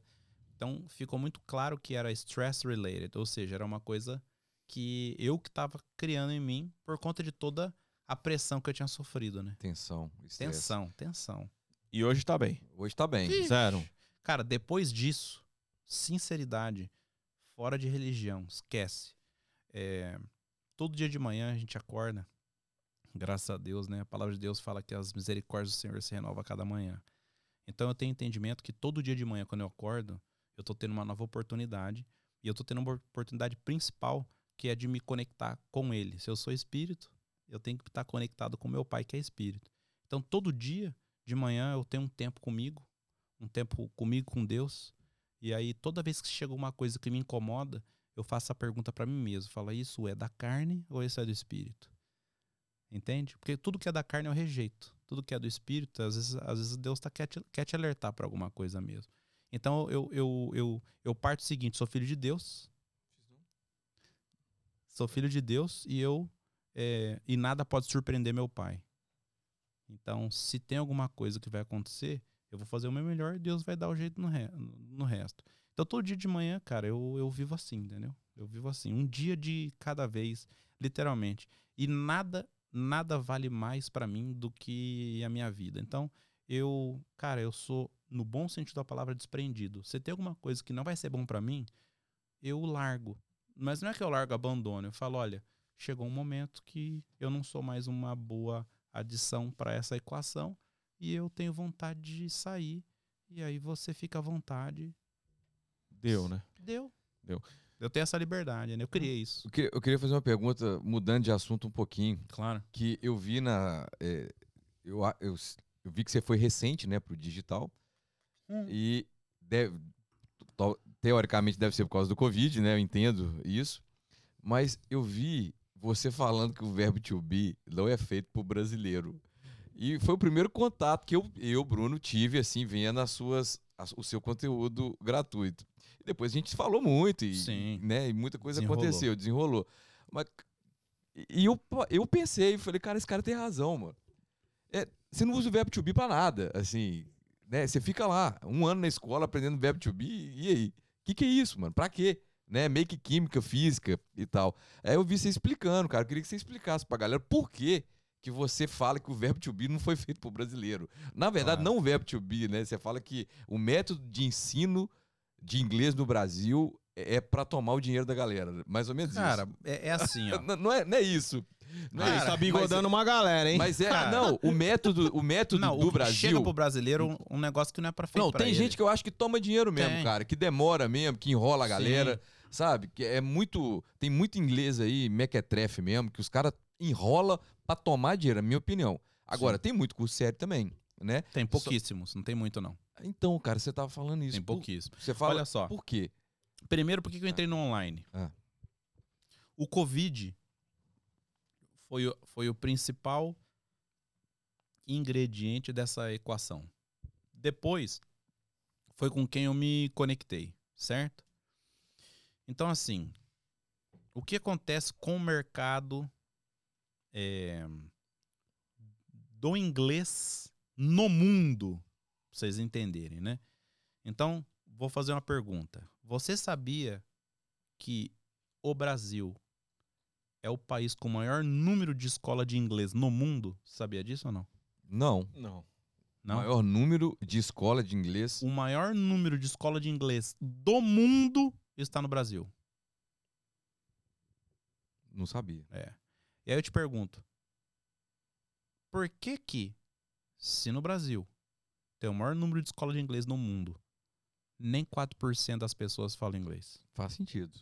Então, pera assim, tem alguma Faz coisa sentido. errada. Total. Não é verdade? É, aí o que acontece? Você vê num país onde, outro dado importante, cerca de 23% da população brasileira tem uma formação universitária.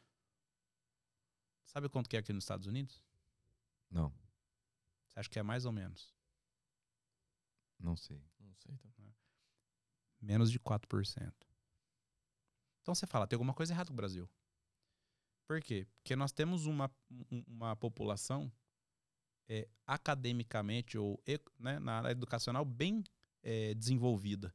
Inclusive, se comparado com os Estados Unidos, nós temos quase seis vezes mais. Sim. Então, o que acontece com a indústria inglês hoje é o seguinte: o mundo inteiro hoje é dominado mais de 90% desse mercado por quatro editoras mundiais que têm alcance mundial. Como São assim, editoras? Editoras que fazem livros didáticos. Entende? Sim. Então, não vou falar nome aqui, porque a gente. Nos Estados Unidos a gente pode falar o nome, né? Gente fala, ó, essa, essa, essa, essa, essa. Mas assim, elas são empresas que, que uma empresa quer? Ter lucro. Não é verdade? Então, se eu monto uma empresa que eu quero ter lucro, e eu olho pro mundo, eu vejo o seguinte: quantos habitantes tem China? Quantos habitantes tem Emirados Árabes? Quantos habitantes tem leste europeu? Se juntar isso aí tudo, nós estamos falando mais de dois terços da população. Sim. Quantos habitantes tem o Brasil? 200 milhões. 3%? Então é óbvio que se eu sou dono de uma editora, eu vou querer pegar uma pequena fatia do maior mercado. Então, se você olha essas nacionalidades que eu te falei, o que eles têm é, de é, parecido com o inglês? Nada. O alfabeto é diferente, o jeito de escrever é diferente. Muitos desses países têm a internet controlada. Ele não tem a exposição no inglês que o brasileiro tem. Só que o que chega para o Brasil são esses materiais didáticos. Onde esses países, como eles não têm esta é, exposição com o inglês igual tem o brasileiro, eles fazem um início leve para que as pessoas dessas nacionalidades possam se ambientar e possam ser expostos ao inglês. Ah, entendi. Você está falando que esse método que usa no Brasil é para usar na China, é, no Emirados Árabes, entendi. Porque os caras escrevem é, outro dialeto, Mas você outro sabe que alfabeto. No Líbano tem na, tem, tem- na escola tem o inglês, o francês e o árabe, né? Não, não Ele sabia. sai alfabetizado nas três línguas no Líbano, porque meu sogro é, é libanês e eles falam. é, as- quem é alfabetizado lá sai falando as três línguas fluente. Pois é, Nossa, mas o que acontece? Como é, você já viu, óbvio, né? Você já viu o, o- o árabe escrevendo? Já de trás para frente? É, não só, mas eles É. não têm um alfabeto igual ao nosso. Sim. Não, e falando parece briga, velho. Quando meu sogro tá falando com as irmãs dele, eu falo, meu, tá brigando. Sim. Meu Meu Deus, vô- acorde lá que vai sair tiro. Então, assim, o que acontece? Chega pro brasileiro aquilo que não é feito pra ele. Então, por que, que eu falo? Você não precisa do verbo to be pra poder falar inglês. O brasileiro, só 99% das escolas começam a te ensinar o inglês pelo verbo to be, que é a maior exceção do idioma. Explica melhor. Veja bem, nem, olha só, o que é uma conversação? O que é uma conversa? É um conjunto de sentenças, certo? Bacana. Se eu te explicar que uma, uma, uma, uma frase é uma pessoa, um verbo principal, às vezes uma frase um pouco mais elaborada, ela vai ter dois verbos, certo? E depois o resto é vocabulário, perfeito? Se eu te falar que os verbos não são conjugados e que você tem que saber X números de verbos, que eu falo que um aluno, para ele ter uma comunicação eficiente, ele tem que dominar 144 verbos, desses quais, pelo menos uns 30 você nem sabe que você já sabe. Beleza? E por que que hoje você chega no Brasil e se matricula numa escola, você fica um ano estudando verbo to be? Porra! Entendeu? Como dizem os, os, os russos, vas fuder. Não funciona. ah, mas fuder. Porque o verbo to be é o único verbo do inglês que ele é conjugado. Então, cara, por que que eu vou aprender inglês da exceção logo do único verbo que não é conjugado? Cara, tá falando assim parece que é bem simples, né? Então, Então, definitivamente, não precisa entrar nessa neura do verbo to be. não, o verbo to be ele tem que vir depois, porque ele é exceção. Depois você já tá desembolando totalmente. Você já tá. Por que, que eu vou falar e ensinar você da exceção? É. Não faz sentido nenhum. Então, quando eu comecei a falar isso, aí eu tenho muitas pessoas que falam, poxa, faz sentido igual você tá falando. Vai ter um monte de idiota que vai lá e faz comentário idiota no meu post. Então o que eu falo? Querido idiota. vem, vem assistir então. Em vez de você ficar. Em vez de você ficar. Em vez de você ficar falando, eu sou um idiota no comentário idiota, vai lá e vê, cara. Entendeu? Dá uma olhada na palhinha do pai na, numa live, né? Semana passada, cara, por conta desse online, né? Cara, eu dei uma aula pra mais de 1.400 pessoas. Eu vi, parabéns, viu? Cara, Parabéns, muito bom. e ó, de 1.400 pessoas, eu tive uma live que teve mais de mil curtidas. Mas teve nove que odiou. É, né? Vai fazer o verbo to be. Vai fazer o verbo to Vai. be. Entendeu? Vai Mas- no Red Balão. É, coloca Oh, lá, tem o. Como é que é o nome aqui? É o joinha e o outro que não gostou, né? Like e dislike. É, o like e dislike. Então, assim, cara, sempre vai ter.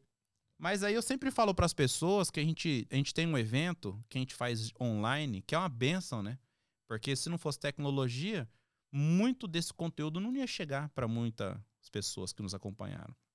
E o, e o carinho, o feedback que a gente teve de todas as pessoas foram incríveis. E claro que dinheiro é bom, mas mais do que dinheiro é bom você saber que você gerou conteúdo para uma galera e muitas pessoas que o brasileiro hoje eu falo, o brasileiro ele é estuprado academicamente com, no quesito do inglês. Então muita gente fala, cara, cara, eu, te- eu tenho mais de 300 é, print screen de pessoas que foram no meu inbox falando, teacher, cara, muito obrigado e dando, dando ali um feedback positivo de que ela é, gostou e de que mudou a cabeça dela com relação a isso. Então, a gente faz de tempos em tempos o que é chamado de desafio inglês imediato, onde eu, eu chamo as pessoas para mostrar para eles que eles podem aprender um ano de inglês de qualquer curso no Brasil ou de qualquer outro professor no Brasil em três dias. Então, o desafio chama desafio por conta disso. Você sabia que você pode aprender um ano em três dias? Aí que vem os, os idiotas fazer comentário idiota, que eu chamo. Então, vem, querido idiota, ver que o de fato que a gente faz é verdade. E o legal, no primeiro dia a gente explica tudo isso e no terceiro dia a gente faz uma pesquisa. Você acha que hoje, que é o dia 3, você aprendeu um ano pelo menos de inglês três dias? E é unânime. E o verbo to be? Fuck you, verbo. Fuck you, verbo to be. Cara, que Ele balela, vem depois. né, mano? Que balela. Ele esse vem depois. Agora, né? tem É. escolas E sérias hoje. 200 livros, cada livro, não sei quantos Não, é, tá, é cada, cada módulo lá é uma paulada de, de, de É, material. sim. É caro pra caramba essa merda aí, velho. Mas tem hoje duas escolas no Brasil, só duas, que verdadeiramente são escolas de conversation. Porque no mundo inglês tem dois tipos de curso. Tem o inglês acadêmico, que é o que nós fazemos na OLA, muito bem, porque nós temos mais de 80 universidades que aceitam o nosso certificado, o nosso certificado da OLA, sem ele ter que fazer nenhum TOEFL nem IELTS. Não só isso, a gente tem dois campos universitários hoje dentro das nossas escolas, onde o aluno pode inclusive estudar e trabalhar, mas isso é um outro assunto. E tem o que é chamado de conversational English, que é o, com, é o inglês para comunicação, leitura e escrita. Então, hoje no Brasil tem duas escolas somente que de fato são conversational. Mas as mensalidades deles são entre 2.500 e 3.500 reais. Pode dar nome? Mas se bobear vai Posso? ser mais barato, mano. Então, Posso. É a Berlitz e a Alumni. São duas escolas que, de fato, têm qualidade e têm pujança acadêmica para poder entregar esse produto onde a pessoa pode falar inglês em um ano ou um ano e meio. desenvolve o aluno, né? Desenvolve. Só que quem hoje no Brasil pode pagar dois- 2.500 a 3.500 reais de mensalidade? Poucas pessoas. pouquíssimas pessoas. Então, eu não estou falando que eu copiei nada deles.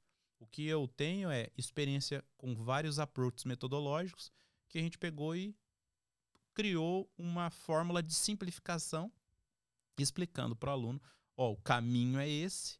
Se você seguir, vai dar certo. A velocidade é você que vai escolher. E eu sempre falo, não tente tirar o atraso de dois anos, 30 anos de negligência com o inglês ou com frustração com o inglês, não adianta você querer sair consumindo todo o material também. Não é a velocidade, é a consistência do seu estudo. Mas é simples assim, o inglês é uma coisa tão simples, a estrutura dela é tão simplificada que as pessoas desconfiam. E aí quando a pessoa vem para o desafio, ela fala: "Meu, é verdade esse negócio que esse professor tá falando". Essa trava, mano, que tem um momento que a sua cabeça destrava. Existe isso mesmo? Tem. Na, na verdade, o inglês, inicialmente, o que, que é o complicado do inglês? Nós somos motivados por, por progressão, não é? Só que o inglês, num período muito pequeno, que eu falo que é de 8 a 16 semanas, ele não é progressivo. Você consegue entender tudo que está sendo entregue para você, mas demora um tempo para você poder conectar, que a gente chama de momento eureka. Então ele inicialmente ele é acumulativo e muito rapidamente, se você está fazendo uma metodologia certa, ele vira progressivo. Teacher, o que, que eu preciso para sair do acumulativo para o progressivo? Praticar, se expor. Por isso que hoje a gente perde vídeos mesmo, para o aluno fazer vídeo. Né? Teve um monte de aluno que mandou vídeo pra gente, a gente tá risada, porque ele fala, Tite, eu gravei sete. Mas olha, foi uma libertação. Olha como é que saiu o meu vídeo. As pessoas acham que eu tô pedindo para eles fazer vídeo para eu sair postando vídeo deles, mas não é. É uma forma deles se exporem e eles verem, putz, cara, eu consigo fazer isso daí. Então, quanto mais o aluno vai se expondo, mais ele sai do acumulativo e vai progressivo. Quantas provas eu fiz de verbo to be, mano? Você é louco, tinha que ficar decorando lá. Quantas provas que eu fiz de verbo to be? É, na verdade, no Brasil, o que, que não te, te, te vem de dificuldade, né? Tudo é com dificuldade, não tem jeito. Ele sempre. É, é por quê? Porque ele quer. Tem, um, tem uma outra parte da história que a gente nunca sabe que é o lance do material que o Fernando falou, que é o lance de várias coisas, porque o cara tem que passar cinco anos lá para fazer todos os módulos, praticamente é isso, não é isso? Cinco anos? Cinco é, praticamente quatro, cinco anos, não é? É, na verdade, eu sou da época que são cinco anos de inglês, mas aí depois você faz dois anos de conversação. Eu falo, caralho. é, é, não, é, é faculdade de medicina. É, é a faculdade é. de medicina, velho. Eu é falei, é então assim, acontece. E para mim, para eu, para mim que sou professor, eu penso o seguinte: você é que um ET que descobriu isso? Não. Tem muita escola que é motherfucker mesmo. Porque quanto mais eu te seguro, mais mensalidade é, eu vou cobrar. Isso mesmo, isso então mesmo. chega aí. Tá, e o outro lado, os, né, os seis meses de influência, que tá uma, uma briga na internet, que um fala que um fala que pode, o outro fala que não pode, um fala que não que prova que não fica fluente, o outro fala que prova que fica fluente. Aí o outro fala: "Mas o que é fluência para você? A fluência para mim não é fluência que você tá falando. Fluente é falar tudo e tal." Os seis meses é, é possível ou não é? Eu quero, queria sua opinião mesmo, cara. Verdadeira. Cara, pra falar a verdade, não é. Eu só fiz para vender o máximo. Cara, é óbvio que é. Então, assim, o, a nossa proposta é simples. Nós, nós temos 48 módulos de aula. Cada aula tem de 3 a 5 videoaulas. De quanto tempo cada videoaula? Varia de 8 a 12 minutos. E é obviamente que nós temos exercícios específicos para que o aluno possa praticar o que a gente está entregando ali. O que acontece é assim: se são 48 módulos de aula e você pode fazer dois, dois módulos de aula por semana, logo 48 dividido por 2, 24 semanas, que é igual a seis meses, certo? Quem pode falar inglês em seis meses? Qualquer pessoa que se comprometer a fazer dois módulos de aula por semana de maneira consistente. Period. Então cada módulo tem uma hora praticamente. São oito minutos, são cinco, oito a doze. Não, cinco... cada módulo, em média, você vai estudar de três a quatro horas por semana. Por semana. Exatamente. Que é pouco. Pouco. Então, vezes não é dois, pouco. Vezes dois. Exatamente, não é pouco. Porque olha tá, mas só. Mas são dois módulos por semana. Dois módulos Se eu quiser ser fluente aqui e fizer dois módulos por semana, é, eu desenvolvo a minha fluência, é isso? É assim? Sim, exatamente. Sem comprar o curso. Então, então é três horas. Três horas vezes dois. Seis horas por semana. É isso aí. Uma hora por dia você descansa no domingo. Mas não é uma hora por dia. Como que seria? Porque é o módulo. Entendi. Entende? Então, assim, cada um vai determinar o quanto ele vai fazer dentro daquela semana, não, dentro então, daquele dois então módulos. Eu quero fazer um módulo por semana, eu falo em um ano. Pronto, você faz um ano. É. É. Agora, não, cara, eu, te, eu falo, fiz esses dias até um story, falei o seguinte: para quem é a proposta de falar inglês seis meses? Para quem tem uma necessidade de vida ou morte. O que é uma necessidade de vida ou morte? Se eu não falar inglês até dezembro, onde eu trabalho numa empresa, que as promoções acontecem ali, e eu preciso estar falando inglês para poder ocupar X cargo, cara, você tem a melhor motivação do mundo, que é a motivação do vida ou morte. Agora, você quer falar inglês seis meses? fluente? Quero. Por quê? Porque sim. Não vai rolar. Porque você não tem o mais importante, que é a motivação e a necessidade latente. Então eu falo pra galera o seguinte: é possível em seis meses? É possível em seis meses. Só que você tem que se comprometer com tempo de estudo. Só que não pode ser assim, tá, é duas por semana, é. Então eu- essa semana eu faço um, semana que vem eu faço três, na outra semana eu faço dois, aí depois eu Entendi. faço um. Não, cara, é consistência. Tem que ter uma métrica, né? Porque tem que ter O cara pode uma ser sequência. bom professor, mas é bom vendedor também, hein? Eu tô seguindo um script, tá escrito aqui. Vira a folha aqui. Cara, Não, é mas- vendedor, mas, mas, mas sabe o que acontece? É porque eu faço isso faz mais de 20, faz mais de 22 anos. Você sabe mais ou menos quantos alunos você já formou? Cara, não sei. Não dá pra saber, porque olha assim, quando eu comecei a dar aula, eu dava aula das 8 da manhã às 10 da noite, de segunda a quinta, com intervalo de duas horas durante a semana, durante duas horas pro almoço.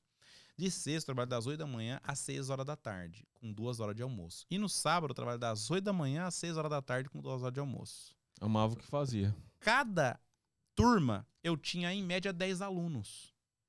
E eu dei aula para várias turmas, para muito tempo. Então é muito difícil eu saber.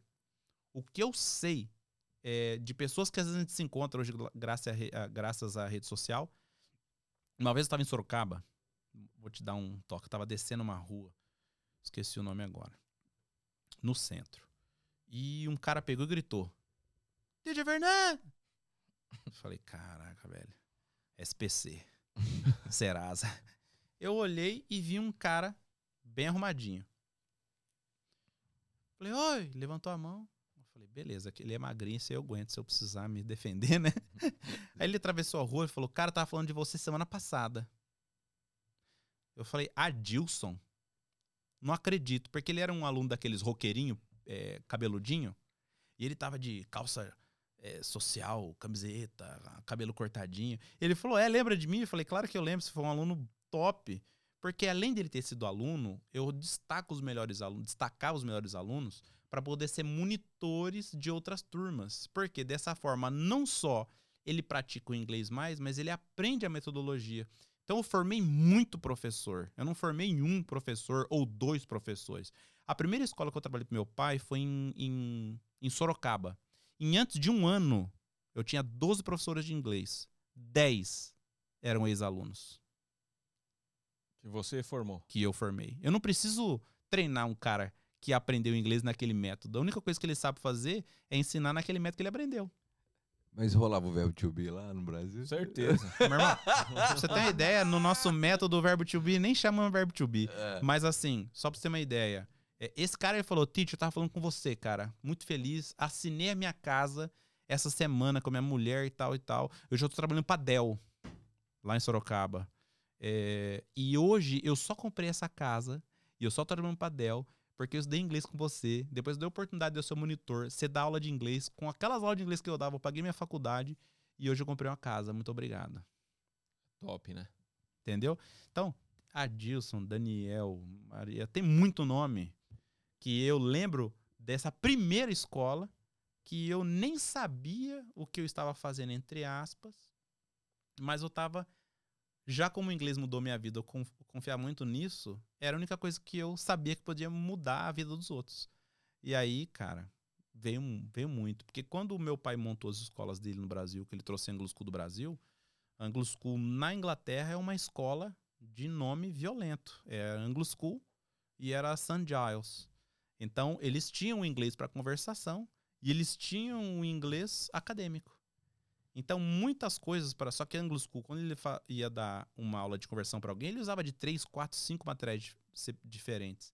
Então, a gente está usando muitos approaches metodológicos, muitas abordagens metodológicas, foi o que culminou e a gente ter o que a gente tem hoje e é o que a gente entrega em- no nosso curso online hoje.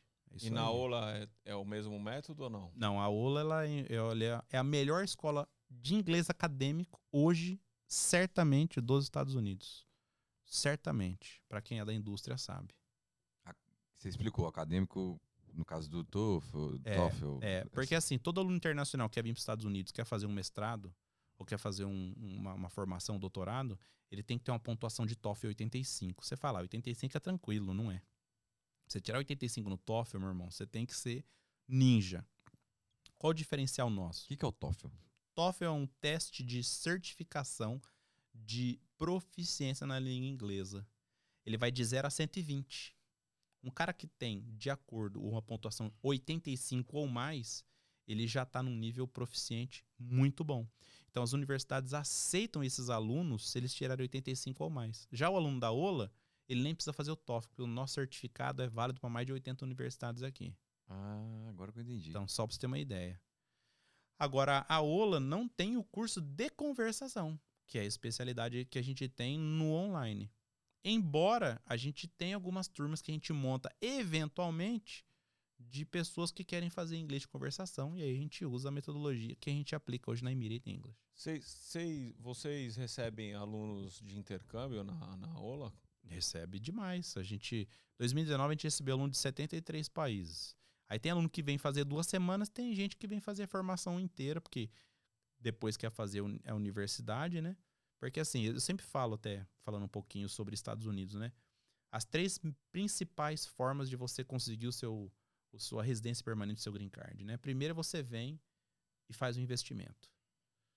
A segunda é você vem solteiro e acha o amor de sua vida aqui.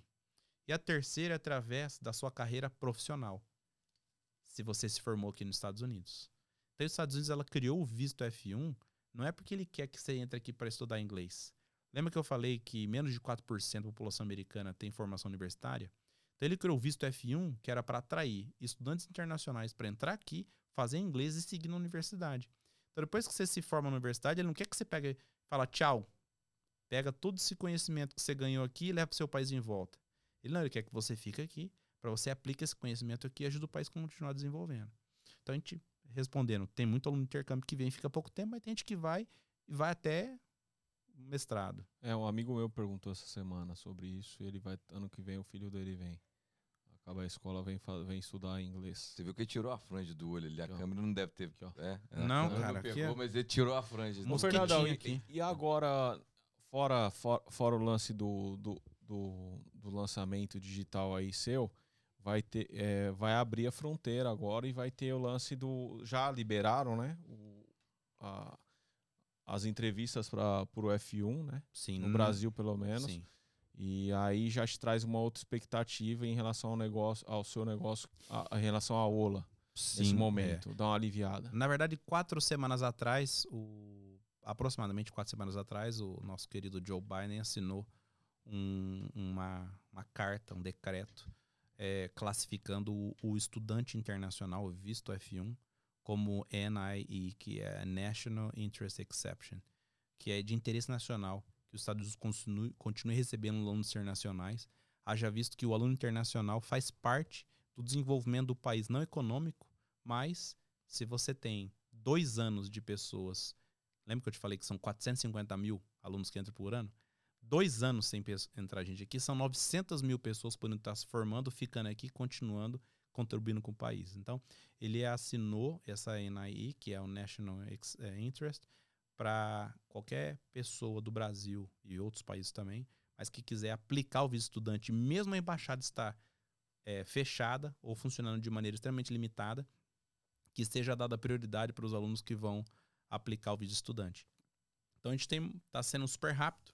As duas primeiras semanas foi bastante lento, porque demorou para ecoar do Department of State aqui dos Estados Unidos até a embaixada do Brasil essa realidade, mas depois que ecoou, tipo, tem gente matriculando Tive um aluno semana retrasada que ele matriculou quinta, sexta, ele recebeu o I-20 dele, segunda, 10 e meia da manhã, ele tava fazendo entrevista. Cara, eu acho que vai ser uma demanda reprimida gigante. Eu acho que vai entrar Monstruosa. monstruosa, Quan- cara. Quantas matrículas a gente fez hoje? Só hoje, segunda, hoje, terça, né? Fala pra nós. Terça-feira. Quase 20. Só hoje. Só hoje. De hum, Brasil, que você tá falando? Não. Tô falando só do Brasil, não tô falando Ah, nem tá. dos outros países. Porque Tá. eu hoje na empresa. Só hoje 20 pessoas? Quase 20. Ó, eu hoje na empresa, eu sou Managing Director, que é o quê? Eu, eu, eu supervisiono as operações e, juntamente com isso, eu. eu, eu, eu O homem montou no Oversee, dólar agora né? de novo. Agora, Eu- agora explodiu. Explodiu. É no digital, é no físico, É, é, viu? Amém. 70 países. Que os anjos, que os anjos digam amém. Meu Deus, Mas só- meu Deus. Mas só você ter uma ideia, ó, é, eu olho o. Eu supervisiono o mercado, eu sou responsável pelo mercado América do Sul e América Central. Então, assim, eu só tô falando de número de alunos que se matricularam hoje desses mercados para poder vir para cá já em agosto. Então, vai explodir, né? O, o- a demanda reprimida que tem, os Estados Unidos vai explodir. Inclusive, esse final de semana, eu queria ter viajado, né? Mas pra você ter uma ideia, há mais de um mês que já zerou as vagas de hotéis aqui na Central Flórida até o final de agosto. Você tá maluco. É. Tava lotado. Tá Você- lotado. Você também deve estar trabalhando igual doido, né? É mano? doido. lotado. As Lotado. estão tudo lotadas. Lo- Graças a Deus. Tá lotado. Deus. Eu vejo, eu fico muito feliz, porque nós vivemos do turismo, né? Então, a gente sempre tem que gra- agradecer tá chegando aqui a galera aqui, deixando os dólares aqui pra nossa cidade. Não, hoje eu não consegui. Eu ia lá cortar o cabelo com seu amigo lá, né? Liguei, marquei. Tava indo eu e meu filho. Samuelzinho tá cabeludão. Aí parei na Chase, cara, um trânsito, irmão. Um trânsito que eu nunca tinha presenciado aqui. Eu Absurdo. cheguei logo depois. Da pandemia. Não tinha. Eu falei, é acidente, não tinha nenhum acidente. Não. Trânsito, trânsito. E aí foi atualizando o Waze, 10 minutos, depois mais Sim. 10, depois mais 10. Falei, não, aí voltei, liguei lá pro Diego lá e deixei pra, pra parar esse topo amanhã. Cara, é. Não, a demanda tá Graças muito a. Deus. Cara, e o que, que você fala de bom e de ruim morando sete anos em Orlando? O que, que você deixa pra galera aí, partindo pra reta final dos nossos trabalhos? Olha só, uma pessoa me perguntou semana passada se eu concordava com a expressão escravos unidos. Tem muita gente que fala que vem pra cá e vira escravo. Bom, só vira escravo se você quiser, porque ninguém obriga você a trabalhar, né? Mas o que eu digo pra todo mundo que quer vir pra cá, pra ficar aqui um tempo, porque assim, a gente tem um aluno que quer vir ficar um tempo e voltar pro seu país. Tem gente que quer vir para fazer um test drive para ver se se adapta para poder ficar. Quem quiser vir, ficar um tempo e depois ir embora, é um visitante. Maravilha, vem, comporte-se como visitante. Respeita, né, a cultura. A pessoa que quer vir fazer o test drive, cair naquele conto, né? Não, eu vou ficar seis meses aí, se eu gostar eu fico. Vai ficar! Vai ficar! Mas assim, é, você tem que entender que independente se você entrou aqui com o IB5 e pagou 1 milhão e 800 mil para ter teu green card, ou qualquer outro visto, que são mais de 170 opções de vistos, não interessa o documento que você tem. Você sempre vai ser um visitante aqui. Então, comporte-se como um visitante, entendendo que é um privilégio você estar sendo visitante aqui e tendo a oportunidade de estar fazendo alguma coisa aqui. Primeira coisa, entenda que você é visitante. Segundo, entenda que você tem muita vantagem de poder estar recomeçando a sua vida num país como esse, já que você não está começando do zero, porque você já tem muita experiência de vida. E terceiro, entenda que qualquer pessoa que você venha a ser do seu país, no caso falando com o brasileiro aqui, não, mas lá no Brasil eu sou o primo do vizinho do ca- né? Aqui, meu irmão, você não é ninguém. Ninguém tá preocupado com quem você é no Brasil. Desculpa o português, claro, mas se fuck-se. Não estão não tão preocupados. Você tá aqui tendo a oportunidade de entrar, tendo a oportunidade de começar a sua vida aqui do zero, trazendo a sua experiência, então faz por onde? A maioria das pessoas que eu percebo que vieram e foram embora foi porque tem esse problema com o ego. A pessoa fala assim pra mim: "Ah, mas eu não vou me colocar nessa situação". Falo, então aproveita e volta hoje, porque quanto antes você for, menos dinheiro você vai perder. Então, se você tem esse entendimento que você é um, que você é um visitante, que é um privilégio estar aqui e que você está vindo aqui para poder é, contribuir com o país, literalmente, nem o céu é o limite, porque é você que vai escolher o que você quer fazer, o como você quer e com quem você quer fazer aqui. O segredo é não tentar querer nenhum atalho, porque não existe. Todo atalho vai te levar a ter que fazer um retorno, e todo retorno aqui nos Estados Unidos vai ter um pedágio.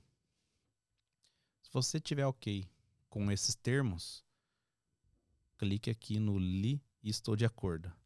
Se você não quiser, não venha. Agora tem o plano B. O melhor plano B, eu tinha um plano B também. O meu plano B era o A dar certo. Porque tem gente que se sabota e não percebe. O meu, eu não tinha plano B. Meu plano B era o A dar certo. Se desse o A, o A errado, eu tava frito. Então você não tinha o plano B. Você Não veio tinha. só para dar certo. E, e a gente teve até, tem até um participante aqui que fez uma pergunta legal. Que conselho você daria para o Fernando de 20 anos atrás? Cara, parece clichê. Tem coisas que eu não teria feito.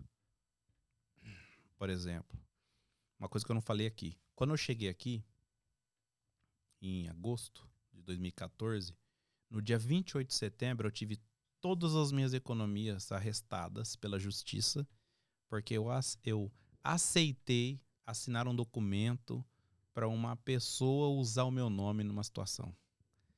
Quando eu comecei em setembro, é, no dia 28 de setembro, minhas economias foram todas arrestadas pela justiça.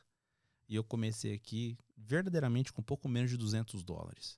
Então você fala, como que você começou com menos de 200 dólares? Eu tive que primeiro quebrar meu orgulho e aceitar é, é ajuda. Porque com menos de 200 dólares você não chega aqui. Entendeu?